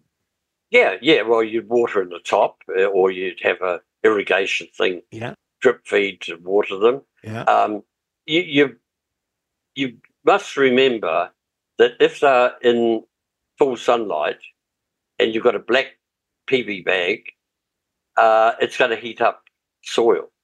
Yes. Right. So um, if it's very hot, you could start burning roots through there unless there's enough moisture. Got it. To keep so, them well wet. Yeah, um, but then then again, if the bags are all like you only got yeah, they're touching each other. Yeah, you've got the hive effect. So it. It's only the outer ones that yeah. are going to be sitting in direct sunlight. Yeah. yeah. Yeah. So tell me this also. This is a funny one. We've got a long pipe. I'm going to say a hundred and over a hundred meters long, black polythene pipe running along the ground. Mm-hmm. On a hot day, the water's coming out of that pipe Like Very hot. Very hot. Should be not. My wife reckons not to use it during the day and at night when it's cool and the water is cooler. Is that a thing? No, because that hot water is only in the length of the pipe that's exposed to the sun, right? Once it's gone through. So, so if you turn the tap on and you go down to the uh, water end where the water's coming out, and it, it's only a minute or two, and it'll be running cold. Okay. Okay. So then, but the damage hot water onto foliage of plants, scalding hot water, is, is a weed killer. Because if you boil your kettle and you go out and little young uh, plants growing in the cracks and the cobbles or something, and you My pour mother boiling, used to do that every week. yeah, pour boiling water on them and kill them, right? Yeah. Now, I should tell you about my green fingers because I have, I'm going to say, 800 beech trees growing. They've grown from sort of, oh, I don't know, chest height to over my head just in a year. I've only lost 17. Oh, good. Yeah, excellent. So, so you you're going to plant these out on your property, Yeah. and and then you're going to get that special honey from the bees, which is the beech tree. Um, what do they call it? Nelson honey. Have got it. It's it's beautiful stuff. It's black as. Uh, it comes from the beech trees down the coast there Oh. I should get a hive. Yeah. and, and- and no, it, it's what it is. It's the insects, scale insects or whatever, feeding on the tree, peeing out honeydew. The bees collect the honeydew, and it's better than manuka honey, and it's got more health Oh. properties than manuka honey. But nobody wants to know about that because it comes from insect pee. Wow. Beech tree.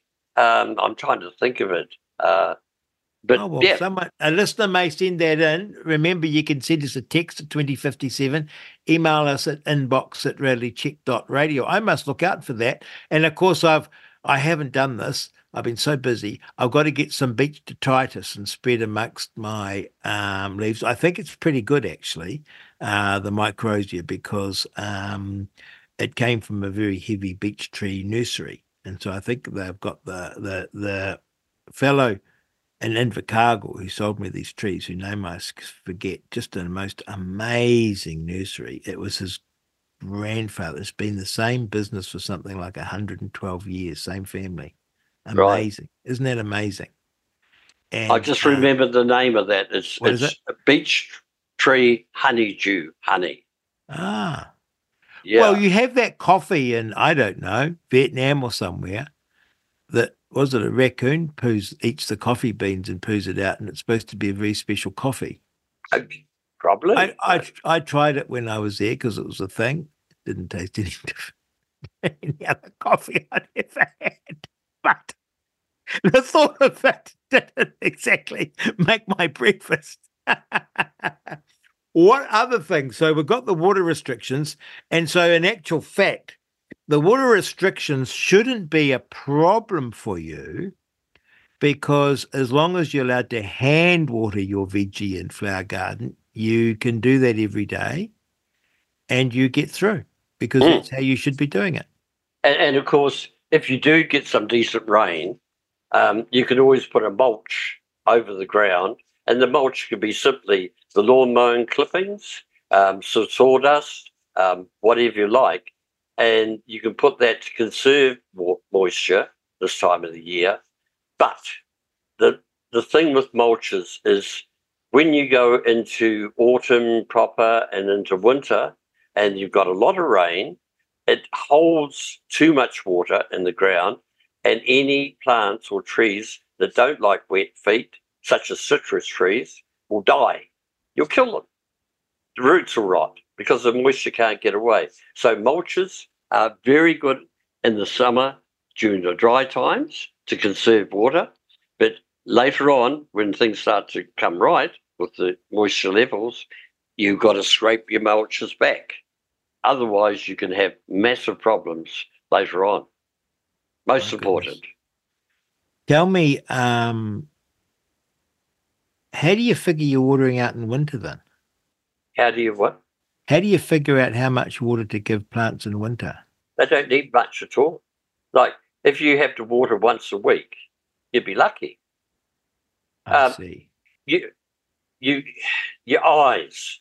You can see when a plant has got its tongue out. The li- leaves are drooping. It's it's right. So once you learn how to see what the plant is telling you, the plant will tell you if it wants a drink because it's dry, right? And the leaves will droop. What the drooping of the leaves and, and, and a big leaf plant, say like a cabbage, the idea of the drooping leaves is the plant is trying to mulch the soil itself with its own leaves to prevent moisture loss, right? It's retaining it. Yeah. So that's why. Now, here's another interesting one. A lot of people don't realize you have a tree, right? It could be a citrus tree, it could be anything. It doesn't matter what it is, right? And we have a thing called a drip line. Yeah. Yep. You know what a drip line is? Yeah. It's the circumference of the tree because when it rains, the leaves will move the water down the tree in a triangular formation sort of thing to and then it will drop on the ground where the drip line is. The drip Yeah. line is where the feeder roots are of trees Yeah. in some plants, right? Okay. Now, if you grow a small tree in a container, and that 100 litre container, the drip line is out beyond the container, right? Of course. So when it rains, it's not getting much of a drink because the leaves are shedding the water away off the growing media in the container. So containers have to be watered a bit more when you've got a, a bigger plant like that. If you've got annuals or veggies or something small in there, of course, it's not going to be a problem. But Mm. for a citrus tree or whatever in a container, um, it doesn't get that. But the beauty of rain is it brings nitrogen down from the sky, right? So after a shower of rain or a day or two of rain, everything in the garden comes to life. One, because A, the plants have got a nice dose of nitrogen to make them grow. Secondly, the soil life, the worms, the microcillian fungi, the microbes in the soil have got a chance to populate because you've been killing them with your bloody tap chlorinated water and, and they have a chance to come away and after a couple of days of rain everything comes to life it looks good right? Mm. then when it starts to dry out once again you get your chlorinated water out of the tap pour it on everything looks yuck. It goes backwards. Most important. One, one of the big problems at the moment is white fly in glass houses I just before you go on to that, I was just thinking you're a bit like an analog version of Twitter for gardening because you get phone calls from all over New Zealand. So you're tapped into what is happening in gardens from one end of New Zealand to the other, aren't you? yeah it is um, I mean, it's I- quite extraordinary when you think about it because people are ringing you with their problems. True, yeah. And one of the interesting ones at the moment from a few people is hello, where's all the insects? And and they're saying bees, bumblebees, uh, pest insects, etc., etc. Not much. And the reason is Elon Musk with his bloody satellites, up in the sky, beaming 5G down, is affecting things. You reckon? Yes, definitely. It's a basically a known fact. Um, and Yeah, so some areas obviously affected more, maybe because there's more cell towers, I don't know. But insects is a problem. I think we talked about it a week or two ago. You And I jokingly said it could be W. I really, I mean, here's the thing. When this 5G first became an issue and cell towers, I poo pooed it, right? Now I'm open to anything, right? But I didn't know that that youth, wow. Yeah. See, I phew, could be killing into that's that's like Silent Spring stuff, right? In Australia, just recently, hundreds and hundreds of parakeets were dropping out of the sky dead. What killed them? Radiation. Where did the radiation come from? Uh huh. Cell towers. My goodness. So thousands and thousands of sardines went up onto the shores of Philippines just recently. The people out there with buckets collecting them off the beach. Millions of sardines. What caused it? Either sonar or radiation. Do you use a fel- cell phone, Wally? Uh, I have a cell phone, but I don't use it. Good Why idea. do I have a cell phone? Because sometimes when you go out to somewhere and they're going to send you a code, my God, Oh yes. and you need the code to be able to carry on and do the transaction or whatever. Uh, I was given uh, from my partner uh, one of these A Apple 11 or because she's got an Apple 99 now or whatever. and and I, look, look, I, I- hate it. I hate it. I, I try to do things on it. And the only advantage Uh. of this is we have a shop next door and we have a bell on the door. And when somebody presses the bell onto my A11 or Apple 11 or iPhone 11, uh, will come a message. Somebody's ringing the bell. I love it, Wally. Um, well, I wouldn't dismiss anything, right? Because who knows? Okay. Who knows? I can't remember it because I talked to so many people. But recently I wrote an article from information from over in England where a particular annual flower has they have discovered has changed itself so it is now self-fertile. In other words, within a few generations of that. And yeah, it's changed the way it pollinates and it can self pollinate. Before it needed a bee or something to pollinate it, right? And so the scientists got some of the original uh, seeds of that variety and planted them alongside. And then they discovered that the bees would go to the originals but would not go anywhere near the modified ones. And they modified themselves because they knew or they are aware that the pollinators are disappearing. Isn't that incredible? Nature looks after is- itself. It does. So you were saying before I rudely interrupted, whitefly, glass houses. I've got lots of people now this time of the year because they haven't got on top of them at the beginning. They now have like hundreds and hundreds of whitefly in their glass house, right? And, and it's most frustrating on the tomatoes, the cucumbers, etc. Um, you go in there, you touch the plant, and you get a mouthful of whiteflies. They just hundreds of them fly at you, right? So they say to me, "What to do?" And I said, "Well." the cat's out of the bag, the horse is bolted, you know, you all you can do is try your best to get them under control. My suggestion to them, we have a what we call Wally's Super Pyrethrum.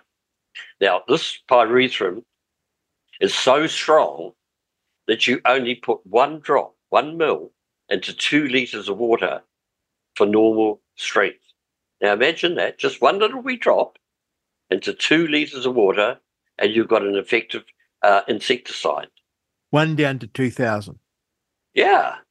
And somebody just uh, the other day rang me up and said, "Oh, we had these problems with our these beetles at night time feeding on our trees, and we we took your pyrethrum and we made it up. We went out there, we sprayed them, and they were dropping like flies. I said, "That's good value, right?"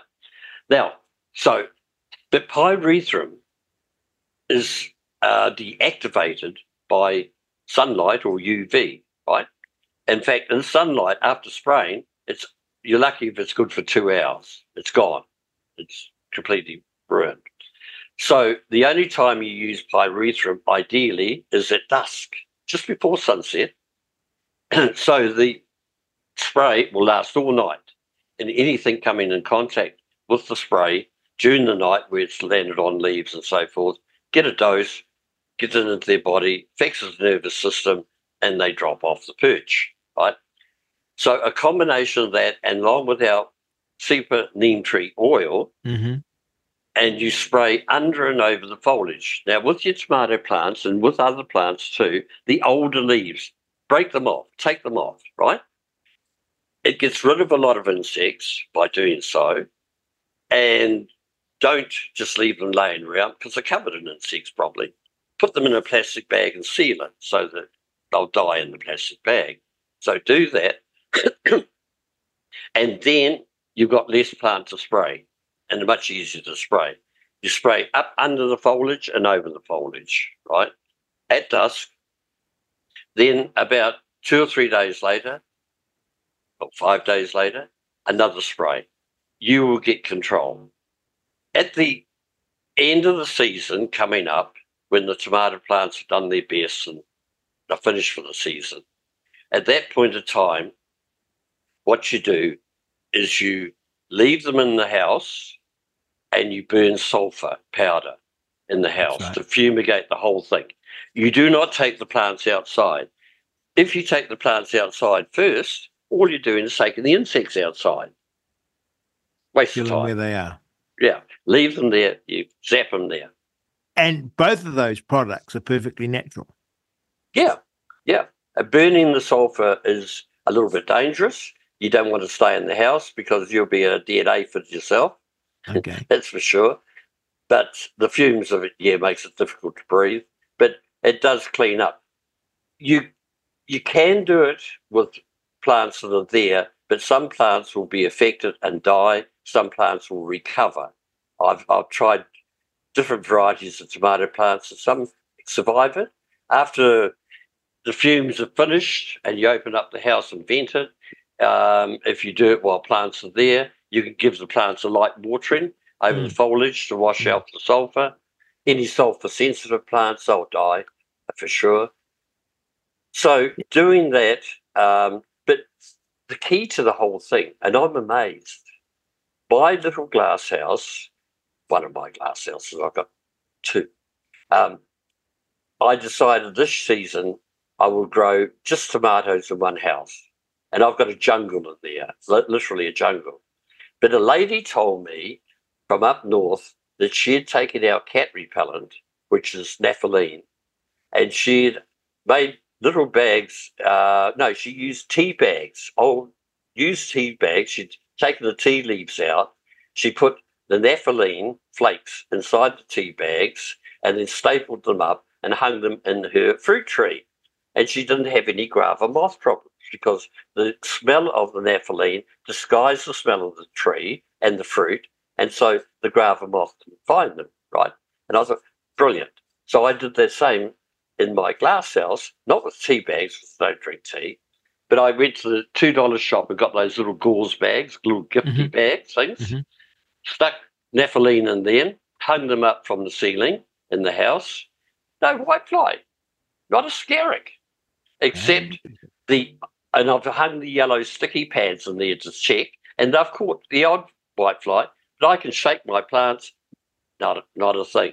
The smell has disguised it. Isn't it amazing after all these years you're still learning Yeah, and learning from your customers? yes, yeah. They come up with some brilliant things at times. How interesting. Now,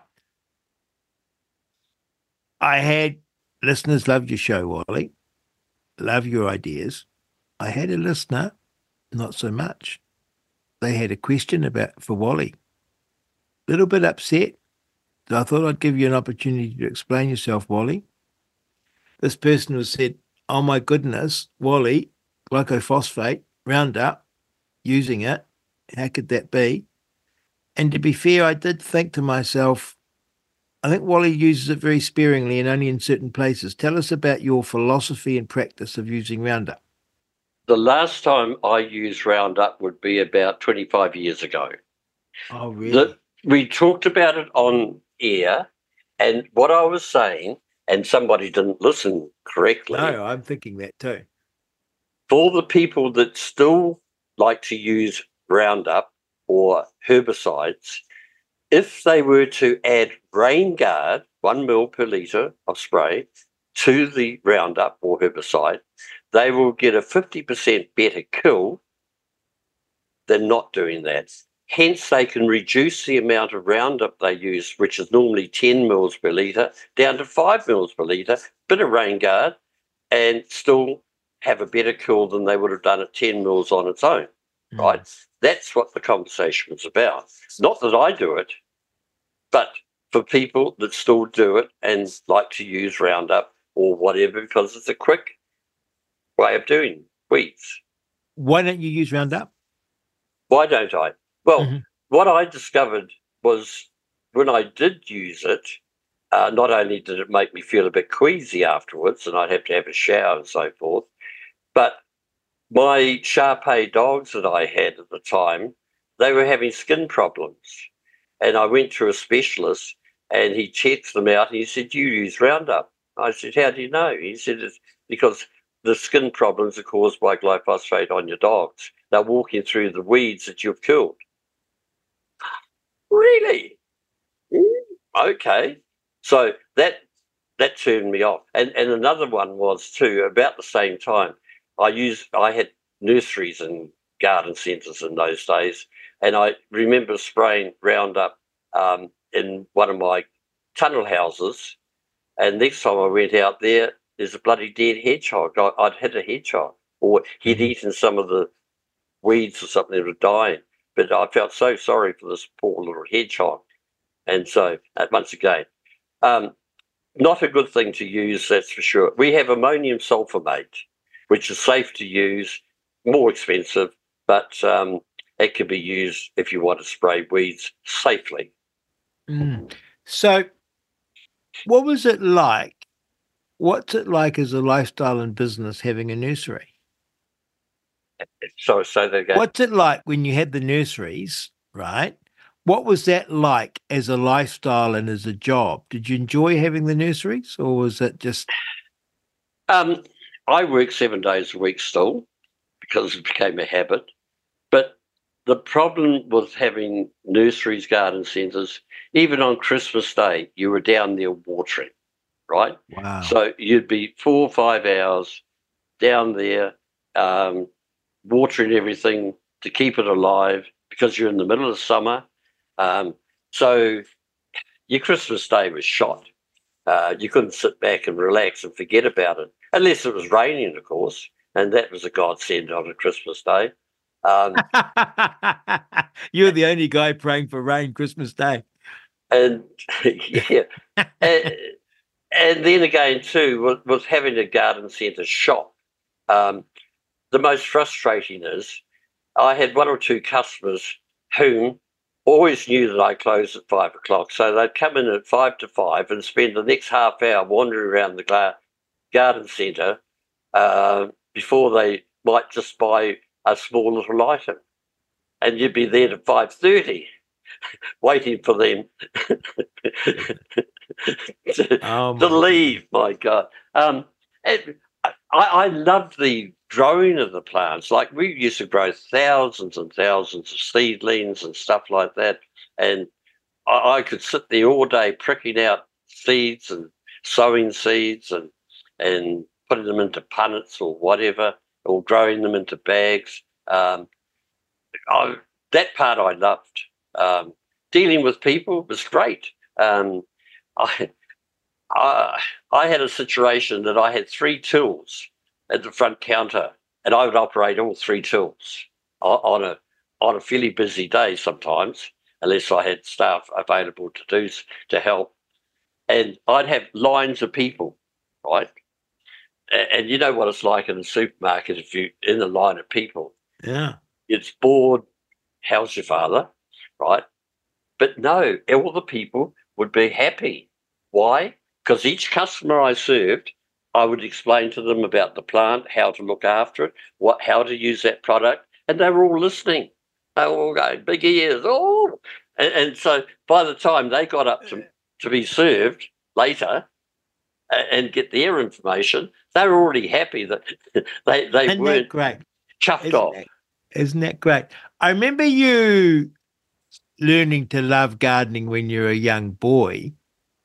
And I've recently had experience of my two littlies growing strawberries. Right. And they went off to the market and came back and wanted to buy a strawberry plant for five dollars fifty, I think it was. And I said, sure. And my little girl, whenever she gets a yes, she always tries to double down.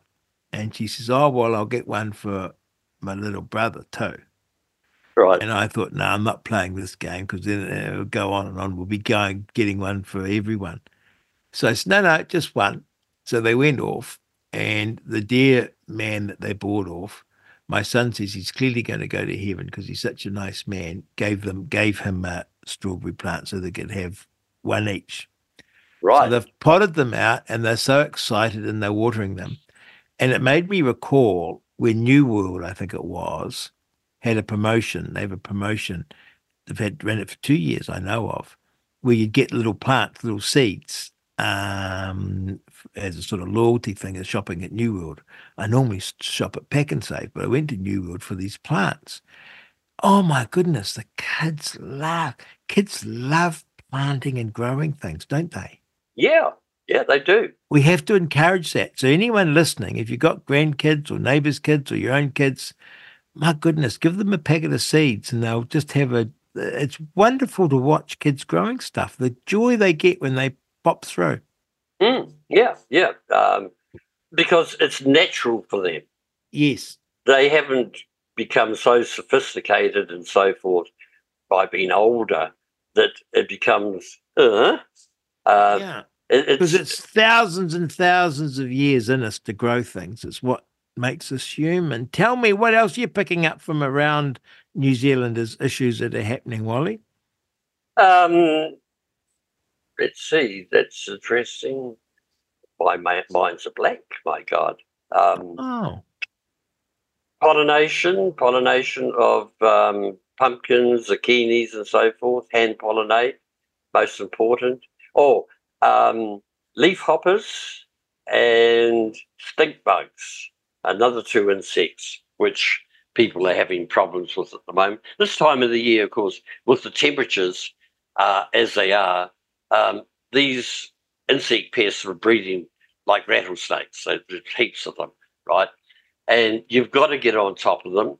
Uh, once again, watering by hand, you pick up the problems when they are early in the stage. You get out there later in the day, uh, just before sunset, with your pyrethrum, super pyrethrum, and super neem oil made up. Now, the interesting thing with that too, in a trigger sprayer, I love tr- little trigger sprayers because they're so handy to use. Is you can You mean have, a trigger spray on the end of a hose no, no, trigger sprayer that you pull a container? Yeah, it's one Yeah. liter trigger sprayer, I use for spraying, yeah, weeds and weeds and weeds insects. or Yeah. insects or whatever. You can make it up, and if you don't use it all, ideally you take it out of the sprayer because neem oil can clog up, right? So you put it into another container safely, and then you rinse some water through your trigger sprayer and spray it so it's clear. And then the stuff you haven't used should be in a dark cupboard, Mm. right? With a marked neem oil and pyrethrum.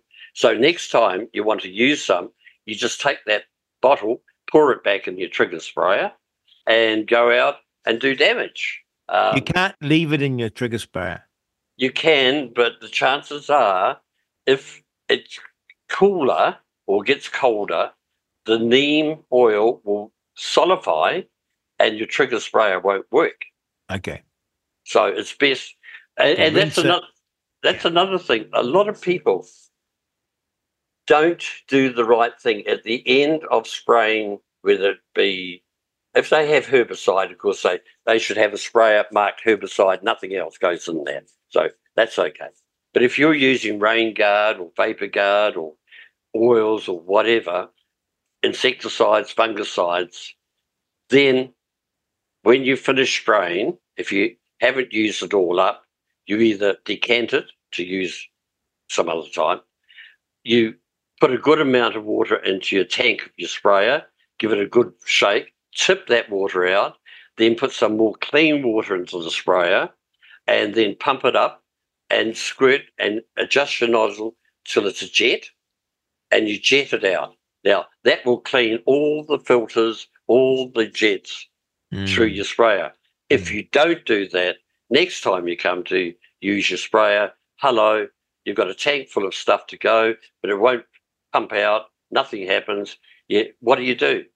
Frustration. Frustration. Got it. Um, now, sure. before you go, this might be too basic, but you said, oh, hand pollinate your zucchinis and your cucumbers and your pumpkins.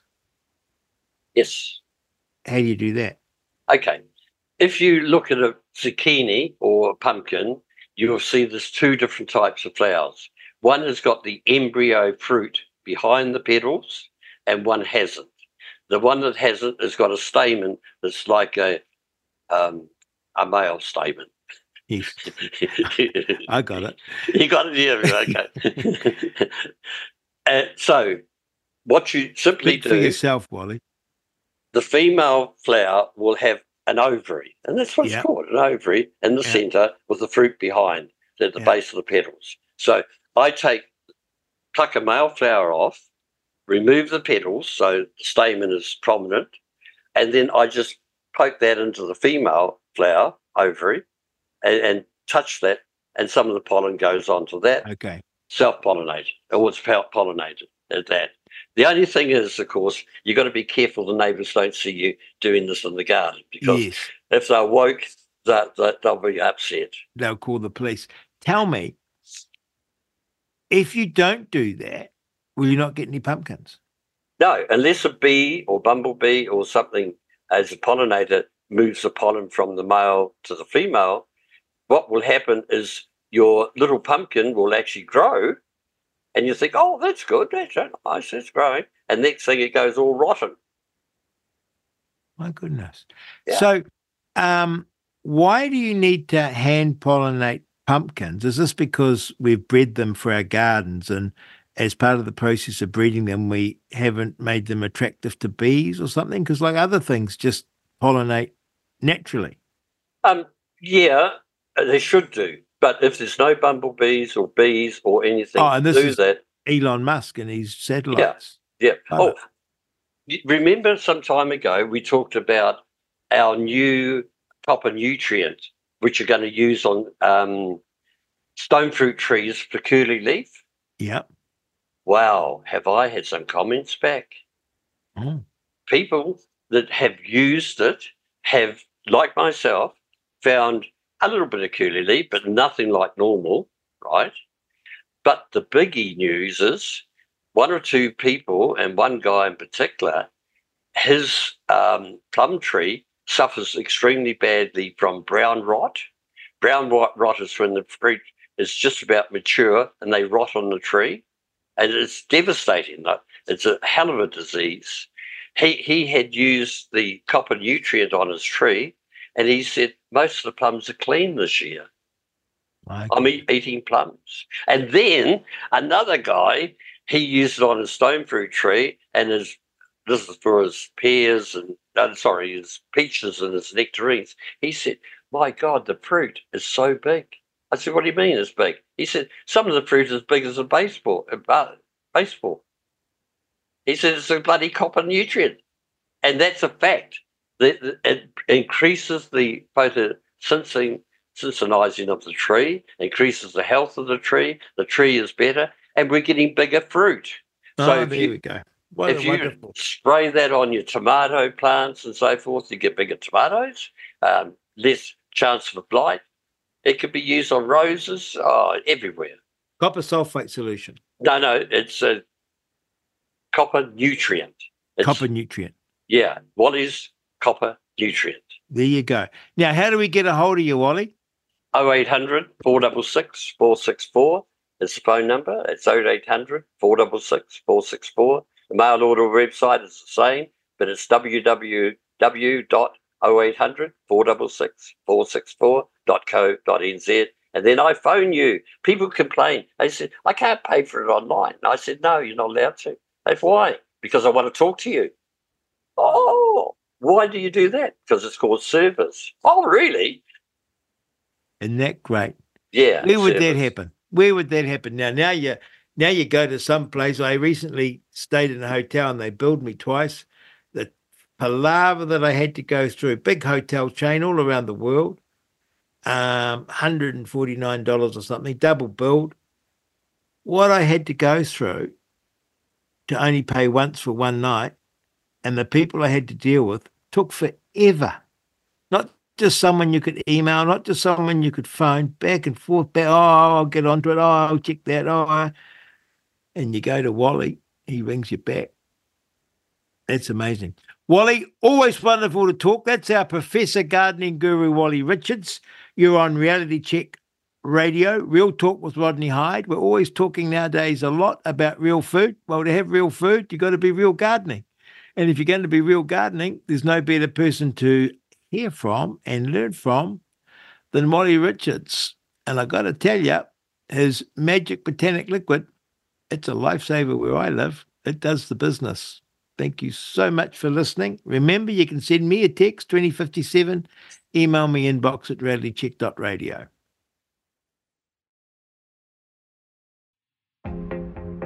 You're listening to Politics Explained. Back to basics in the political sandpit with Rodney Hide and Tane Webster. You're on Reality Check Radio. It's Real Talk with Rodney Hide. You remember, you can send me a text at 2057, email me inbox at realitycheck.radio, and oh, one of our favourites, we've got Tane Webster, Politics Explained. Tane, good morning. Good morning, Rodney. How's it going? Look, never better, funnily enough. Goodness knows why, but I always feel that way. I always feel so blessed. And um, I can't believe how well things go. I mean, we sort of blunder through the show and we get such great guests. It works. And we've got lovely uh, listeners. And I have to say, they're very forgiving and they enjoy the show and they enjoy you. They enjoy Politics Explained. Yep, yep.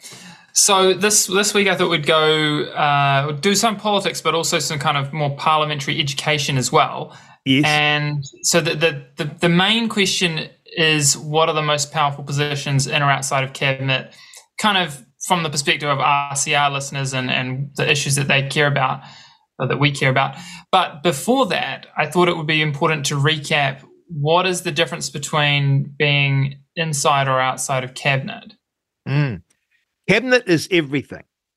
So it's a very it's a very peculiar system in a sense. And even MPs don't grasp it.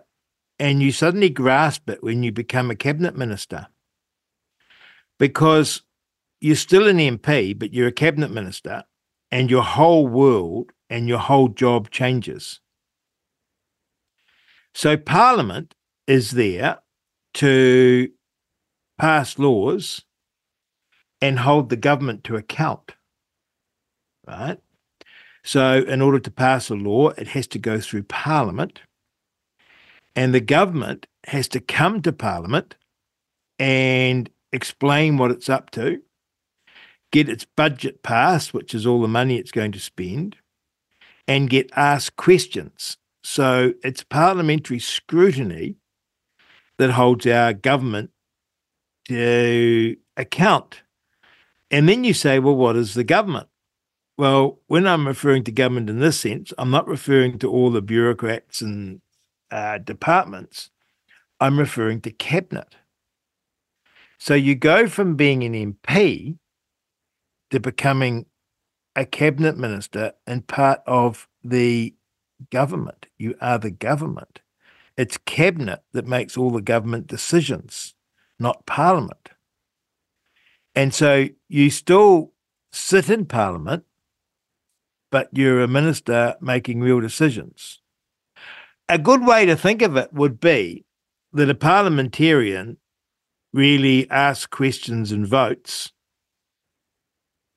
but a cabinet minister makes government decisions with cabinet. So the difference is huge. An MP has almost no responsibility, and a minister is loaded up with responsibility because you're responsible for all the policies to do with your portfolios, and you're responsible for all the government departments that are in your purview. So it's a completely different job, uh, and it ca- requires a completely different mindset and a completely different set of skills uh, because you end up sort of managing departments. Uh, on the upside, it's where the power is. And on the upside, you get a huge amount of support. I'm not just talking about the fact that you get a car and a driver to drive you around. You get a huge amount of support in terms of information, um, policy papers being prepared because there's a whole department. They get more staff as well, right? You get more staff in your office and you get departmental staff in your office. You have a big office. I think I had like 12 staff, say, in my, in, in, in my office. Some of them are from the departments who were liaising between my office and the departments. And then some of them were my staff who were basically who I trusted and who worked for me, not the department. And they were keeping an eye on the department, if you know what I mean. So it's a very, very complicated, exciting position, incredibly exciting, but quite different to being an MP.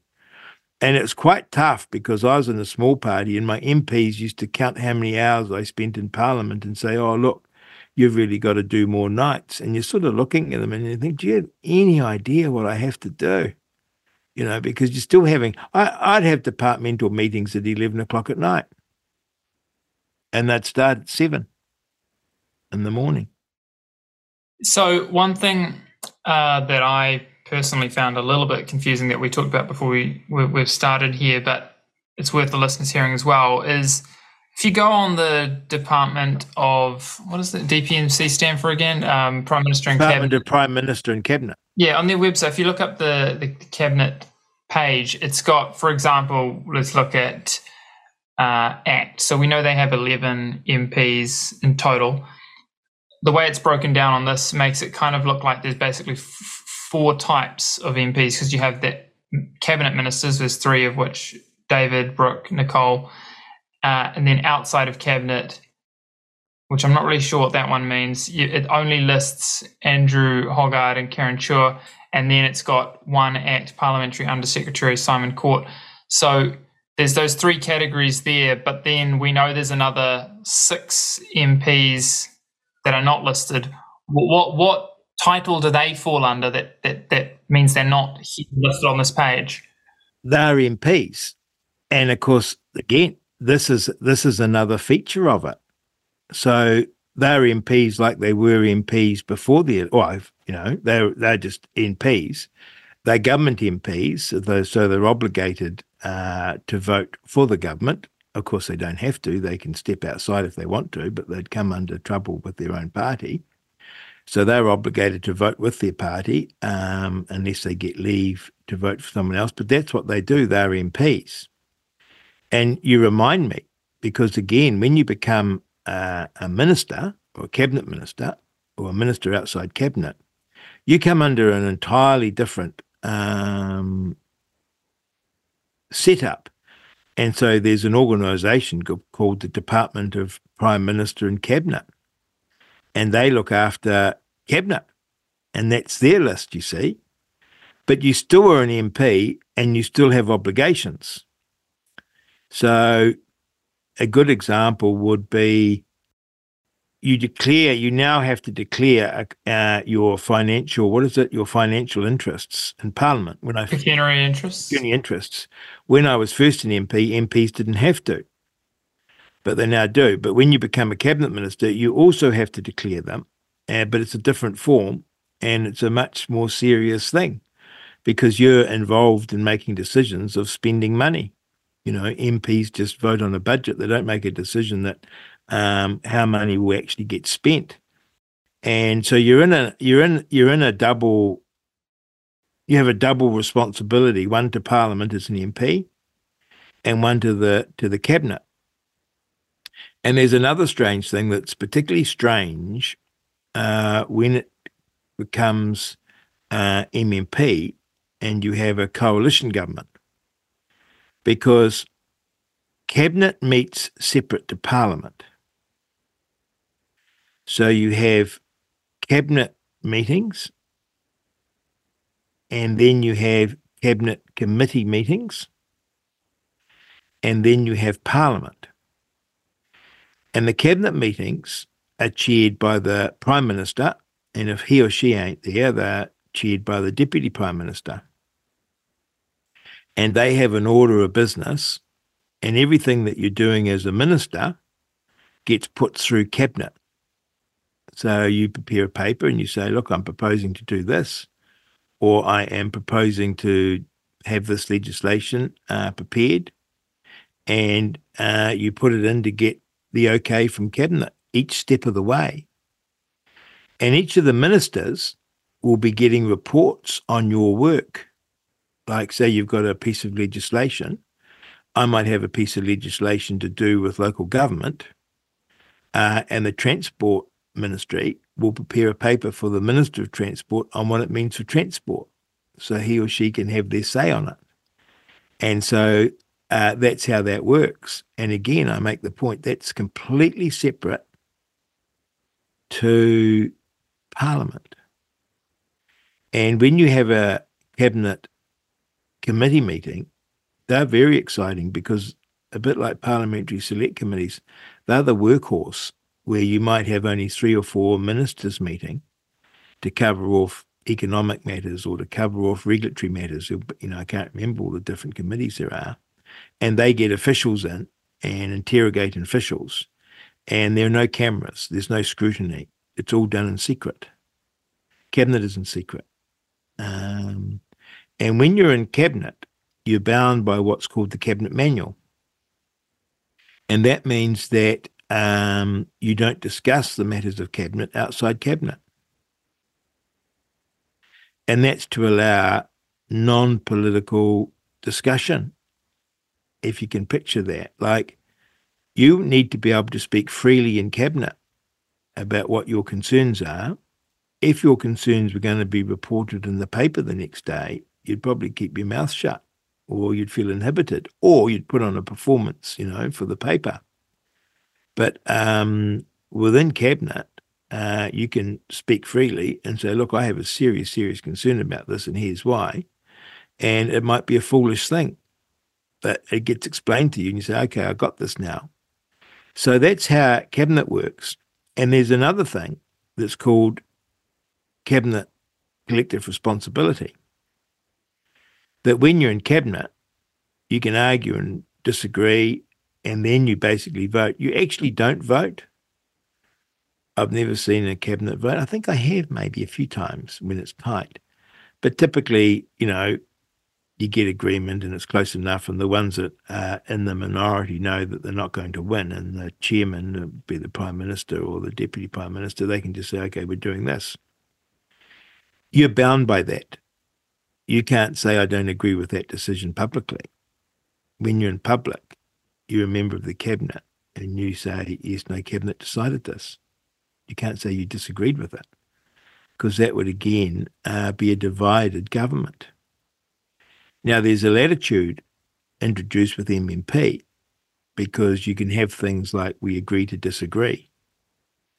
And uh, so there has to be a latitude for ACT and for New Zealand First, uh, but the Prime Minister has to really give it to them.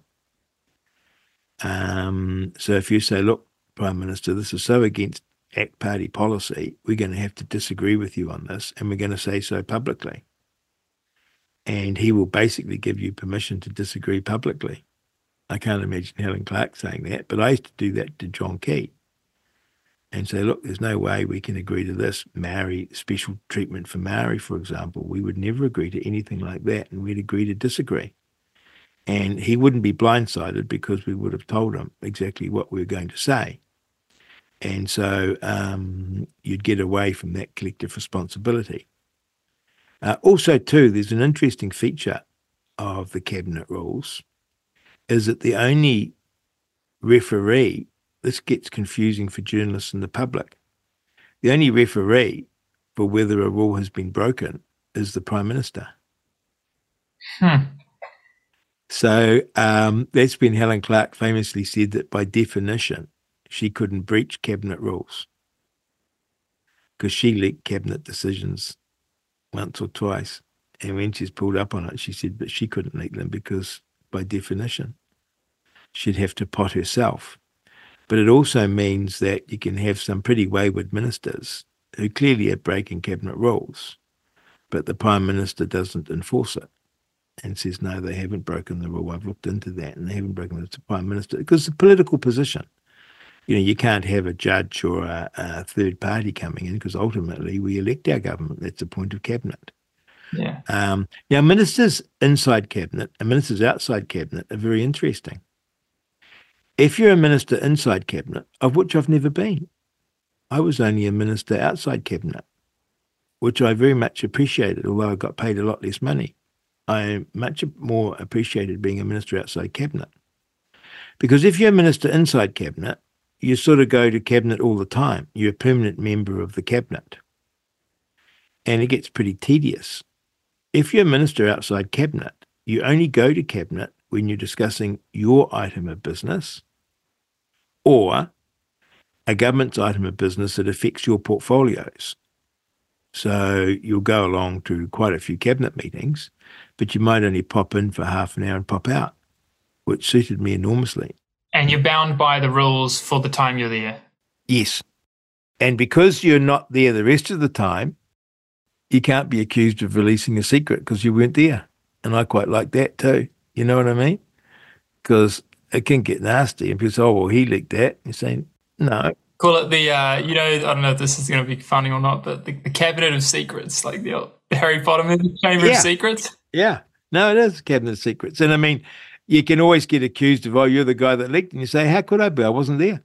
So I quite like that. But when there were um, tragedies or tough stuff, for example, after the Christchurch earthquake, uh, cabinet met a lot and it met Mm. it regularly and was making a lot of decisions. And everyone would just turn up because it was literally um, a government flying by the seat of its pants to deal with a tough situation Mm. and you have officials. You can have officials in the, in the cabinet. Um, yes, it's it's um, it's pretty weird when you walk into cabinet the first time, take a seat, because that's where all the power rests. So if we just uh, look back at the page link, which I will I will put in the show in the show notes. So if we're just going with the ACT example, you've got uh, David, Brooke, and Nicole. They have uh, they are the ACT ministers that are in cabinet. Then you have Andrew Hoggard, Karen Chhour, ACT ministers outside cabinet. So they have portfolios, but for whatever reason, they haven't been decided to be one of the few that can be in cabinet because you can only have a limited number. And then a next step down, you've got Simon Court, who's a parliamentary undersecretary for uh, to the Minister of Infrastructure and to the Minister responsible for RMA reform. And then the other six MPs would be just regular MPs without portfolios. Is, is that That's right. They're just MPs, like opposition MPs, and they come under parliamentary services, not ministerial services, right? And they don't come under the Department of Prime Minister and Cabinet. It sounds crazy, doesn't it? But there you go. I think the key distinction that maybe new people will get gain from this, uh, from hearing this episode, is is the it's the element of who has portfolios and who doesn't. That's Yeah. why there's two categories of Yeah. of in or outside of cabinet because they all have portfolios, and then the others that are not even listed there don't have portfolios. Yeah, and if you look at the uh, if you look at the ministers outside cabinet, um, it's Andrew Hoggard, and he has biosecurity and food safety. You know, that's not a thing that is going to come up at every cabinet meeting.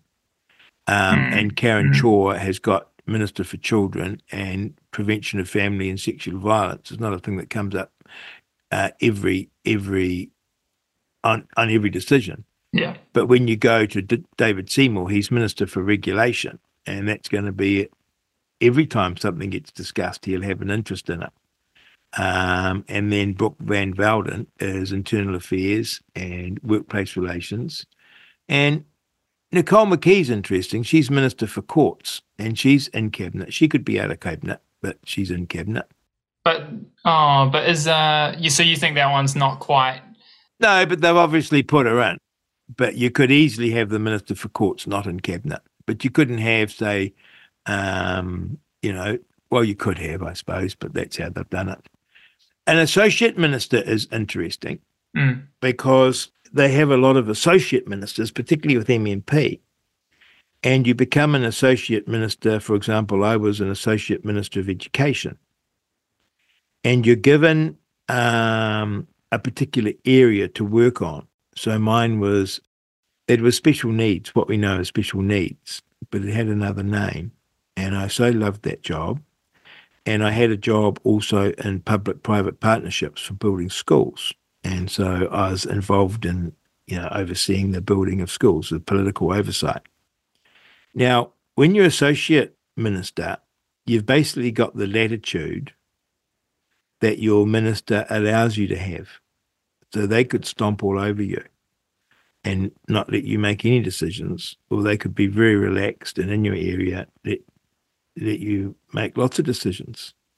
So um, that that's there's a big difference between being minister, which is the person in total charge, and then um, you could be the associate minister, and you've got a wee chink, and that's your little area, and uh, the minister could actually say, "Look, I don't want you to do that," and you don't even get it to cabinet, right?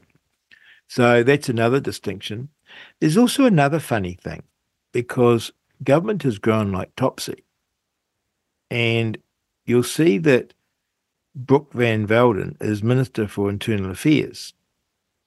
Now, Internal Affairs ex- has existed forever. Michael Bassett did a book on it and its history. And it just becomes a glad bag of all the different things that governments do, and they all get stuck into internal affairs. It'll be doing birth, deaths, and certificates. When I was there, it was doing the library system, the, the National Library, whole collection of hot pots of things. It was also doing local government. Right? So there's a Minister of Internal Affairs. You think, God, what's that about? Right? But the poor chief executive, when I was there, reported to 14 different ministers wow. because there was someone in charge of local government, me. There was someone in charge of the library. There was someone to, you know, someone was in charge of birth, deaths, and certificates. And so you don't necessarily get that picture. There are departments that are sort of have lots of ministers to report to because they've sort of got a lot of different roles that have all been put in the one department. Very, very funny. In terms of power, obviously, the big power is with the Prime Minister because he or she speaks for the entire cabinet and they can stop anything or they could start anything. But in a funny way, they have more a role of keeping the cabinet going. And so they've got to be very mindful of keeping their colleagues all happy and the coalition partners all happy. And so they're sort of like a chairman of the board almost. You know, they're not just, uh, they can't be too dictatorial. Um, and the real powerhouse is the Minister of Finance Mm. Mm. because the Minister of Finance controls the money and all of government turns on money. And um, you can do all you like and have all the great ideas you like. But if the Minister of Finance doesn't fund it, it ain't going to happen. And so the Minister of Finance has an overview of every department, every policy, every portfolio, every minister, and has advice on it through Treasury. And the departments themselves have to account to Treasury because it has an audit role. And that Minister of Finance is going yes or no. And you'll go cap in hand to the Minister of Finance because you'll say, look, I've got a special needs school that has got leaky roofs and the kids are sitting there getting drenched and we need money. Mm. Right. So um, I've seen ministers come out of the Minister of Finance's office crying because he said no. So that's where the power is in the machinery of government. It's with the Minister of Finance. And then a Prime Minister will have what they call an inner cabinet, which is trusted colleagues. A secret, a secret level at the next level up. Yeah, it's it's a bunch of um, trusted colleagues who will have senior positions in cabinet and have a capacity to understand public policy and politics and understand how things work. And they will meet through the week and ahead of cabinet and decide things outside of cabinet. Now, it's not official, but it sort of works because uh, the Prime Minister knows where the Minister of Finance, the Minister of Transport say, and two other senior colleagues are, on, are going to be on an issue. And so there's a pre cabinet type setup. All Prime Ministers do this because when you turn up to cabinet, you don't want to be blindsided and not know what your senior trusted lieutenants are thinking. And if the senior and trusted lieutenants think that this is okay, it'll happen. If they think it's not okay, it won't. So there's wheels within wheels, politics within politics. Um, but that's how it works. Undersecretary, um, in my entire time in Parliament, 15 years, I don't believe there ever was an undersecretary. Could have been, but that's just a made up job. And you, you kick to someone and they, they have a little bit of responsibility, but they don't attend cabinet unless they're called in. Right. Well, I think we'll have to leave the part two for, for next week, which was more about uh, who should uh, we at RCR and our listeners particularly be keeping an eye on in terms of the, the issues we care about. So, but we, have done the recap well and, and educated people on the those structures. So I think that was really helpful. Well, I always worry about educate. I never, you know, we're talking about it, and and um, people might know it better than me, but um, it is. It's a very. It's you know. In fact, I just scratched my head to think back to how it all works. But it's a. Um, it's an amazing system, and of course, it evolved over hundreds and hundreds of years. Our parliamentary system is amazing, and the cabinet system is amazing, and it works incredibly well, in a sense. Um, to hold government to account. It doesn't work well because governments become so bloated and so big and so heinous. But um, when you compare it to the alternative of a despotic king, um, and that's what our parliament grew out of, and it's got this rich heritage of which we adhere to, and we're very lucky. I think the American system is a very good system too. Um, if you're going to have government, it's a good system to have. But our system is um, very sophisticated and it sort of works in a funny roundabout way. Of course, I would have cabinet and parliament and government the sort of size of my bathroom because I'm a little government guy. And once I was in my bathroom, I'd, I'd lock the door and not let them out because I'm not a fan of government. But the system itself is quite amazing. It's sort of like the English language or the common law. It's a system that's grown over hundreds of years. And there's bits of it that seem arcane and pointless. But then you realize that there are points of it that you'd think they were arcane and useless, but they serve a purpose. I always remember talking to the clerk of the house, Mr. David McGee, who is widely regarded as authoritative in the Commonwealth. Lovely, lovely man, very accomplished at standing orders. Wrote the textbook, wrote the book on parliamentary procedure. And I said, Oh, what are these standing orders for? These were the rules for Parliament. And he looked at me with a wry smile. He had this dry humour. He was an Englishman. He said, Oh, the rules are designed to stop politicians talking.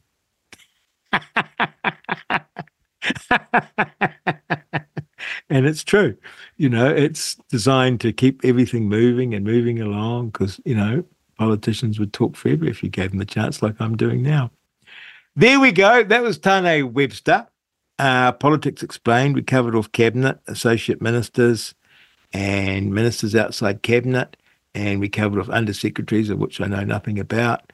And um, it is, it's, a, it's an amazing system, and it's hard for people to appreciate the difference between being a cabinet minister and an MP and the responsibility it entails because you're on the inside of government decision making. And so there's a potential to give off confidential information and for people to make a lot of money, mm. actually, things like that. So you have to be very careful. You're on Reality Check Radio, Real Talk with Rodney Hide. Send us a text 2057. Email me, inbox at realitycheck.radio. Thank you for listening. You're on Reality Check Radio. It's Real Talk with Rodney Hide. Oh, my favourite time, the mailbag. Going to have a look digging around in here. Oh, Amanda Croft. Yay! Love Veda Austin. Her work is amazing. So excited and a beautiful love heart. This is the water crystals. That was exciting. Donna, uh, amazing interview. Love this. Watch the water drop. Try sounds. The shapes are amazing. A lot of people are into this. Morning, Rodney. I heard of this years ago on the DVD about vibrations. Good words to the water, beautiful crystals. Awful words to water, distorted crystals. Amazing. My takeaway is about how we speak to our children. We really can harm them with our words, Joe. Oh, isn't that true? And I get so upset when I sort of get frustrated with the children and speak sharply to them. I always so feel so bad because little kids are so wonderful. Hi, Rodney. The interview with Veda Austin was super cool, so uplifting, inspirational, and intriguing. I was totally glued in throughout the interview. How lovely. Go, God, the Creator. Powerful stuff. Beautiful. Love your song choices, by the way. So pleased that Rodney had Veda Austin on today. I have suggested her as a guest a while back for Up Your Brave. I'm sure many of the hosts would get a lot out of her. Her blend of art, science, and spirituality gives her many subjects to discuss. Her website her website is full of great images, videos, and post- podcasts. People really need to see what images are created to appreciate how amazing this work is. Oh, and then we had Phyllis Titchener, uh, Weston A. Price. Amazing interview, Rodney. My husband, after 18 months of chronic inflammation following four dental implants, is now following the root cause protocol, which is exactly what she's talking about, especially organic eggs and beef liver as am I, Rosa. Oh, Rosa, well, let us know how you get on. Please do. Hi, Rodney, read butter. Dr. Guy Hartshard's latest research shows butter is separated out into all sorts of components. I know, I read this. I got so upset. And it's not whole anymore. Is it still good for us, please? What would Phyllis say? Mark, we're going to ask Phyllis. We're going to get her to look into this. Hi, Rodney. I listened to most of the conversation with the lady who talked about Weston A. Price, but life got in the way, so missed a few minutes here and there. Very informative and sounds like common sense. It is a tragedy that we have been brainwashed by big pharma, grain and cereal growers, sugar advocates, and successive governments. Governments must be included in this, as they are the people that set the standard for food and pharmaceuticals as safe and useful. Indeed. I believe that so many in positions of power have taken backhanders and led the country astray for profit and personal gain. There seem to be so many scams that have taken place for financial gain, it is ridiculous. Look at these last five or six years. I agree. Anyone who has not been living under a rock and can think critically is able to join the dots. Our fearless leader, Jacinda Jackpot. I hadn't heard that one. Jacinda Jackpot. Gosh, that captures it, doesn't it? Uh, sorry, I got to read more. Oh, I can't. Have to give me a second. Our famous leader, Jacinda Jackpot, who ran out of gas and couldn't run the country, is front and centre in calling the people of New Zealand and leaving with a fistful of dollars. Jacinda Jackpot. Oh dear. Oh, thanks. Um, Anyway, I was wondering if you could confirm a snippet. I heard on your show a while back a person said if you look at the food you're eating and you know that your grandmother wouldn't know what it is, then don't eat it. It sounds like common sense to me and would love to hear from that person again. Yes, I think that is true. Um, the other one is if it comes in a box, and the other one is to shop around the edges of the supermarket, not the middle. Great show again, Rodders. Cheers, Mike from Foxton. Hi, Rodney. Excellent thought provoking discussion as always. Thank you, Peter. Hi, it was very interesting listening to Phyllis on Real Talk. Is there any chance of finding out her thoughts on using coconut oil? Thanks, Anthony. I we'll put that to her. Rodney Hide talked about drinking fresh milk today. A guy who owns a company called Happy Cows delivers from the farm to the store, and he does this from farmers who keep the cows happy. By leaving the calves with their mums until they're weaned, then they graze in the paddock next door if they are till they're completely separated. It is wonderful. Just a thoughtful guy who's devoted years and years of his life to invest in a really cool company. Maybe someone might like to interview him. He knows how environmentally friendly and nutritious New Zealand milk is. The interview below is fantastic. His name is Glenn Harrod. I think he's fascinating from Carolyn. I'll look that up. Thank you. Hi, Rodney. You seem to be a man who likes to think outside the box. This morning you had the water lady and the Weston A Price lady. Do you think that you could find an expert on raw food, as in only eating uncooked, not heated above 50 degrees Celsius? Many thanks, Rodney Chantel. I'm going to do that. I did eat raw food as an experiment just for a couple of days. And oh, I found it like mentally quite tough, but it was quite enjoyable. I'd eaten, I'm not a fish fan. I always gag at fish, but I found I could eat raw tuna. And so I did that. And then I tried raw beef. And then I tried raw chicken. Didn't get sick, didn't die. Um, and I didn't eat much because the cooking gives it a lot of flavor. I didn't stick at it.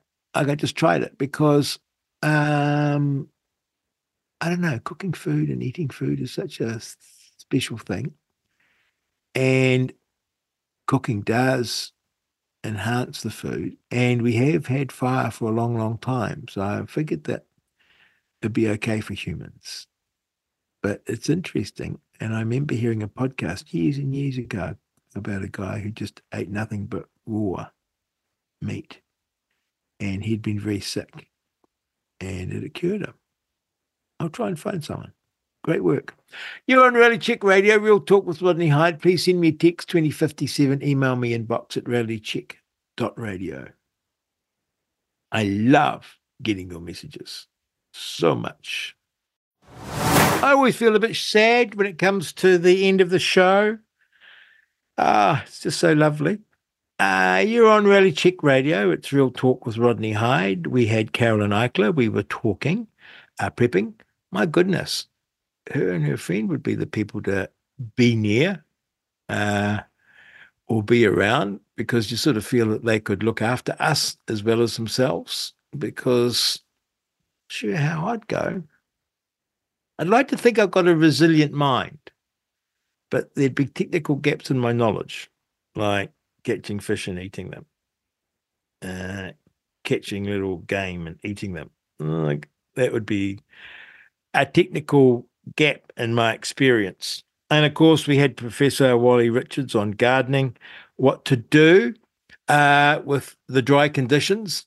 Loved the idea of the dishwashing liquid uh, to get into the soil. Amazing. And wasn't it interesting that he's got this network right through New Zealand about what's happening in gardening? And again, the insects or the lack thereof came up. What are you finding in your place? Lots of insects? Hmm. Let us know.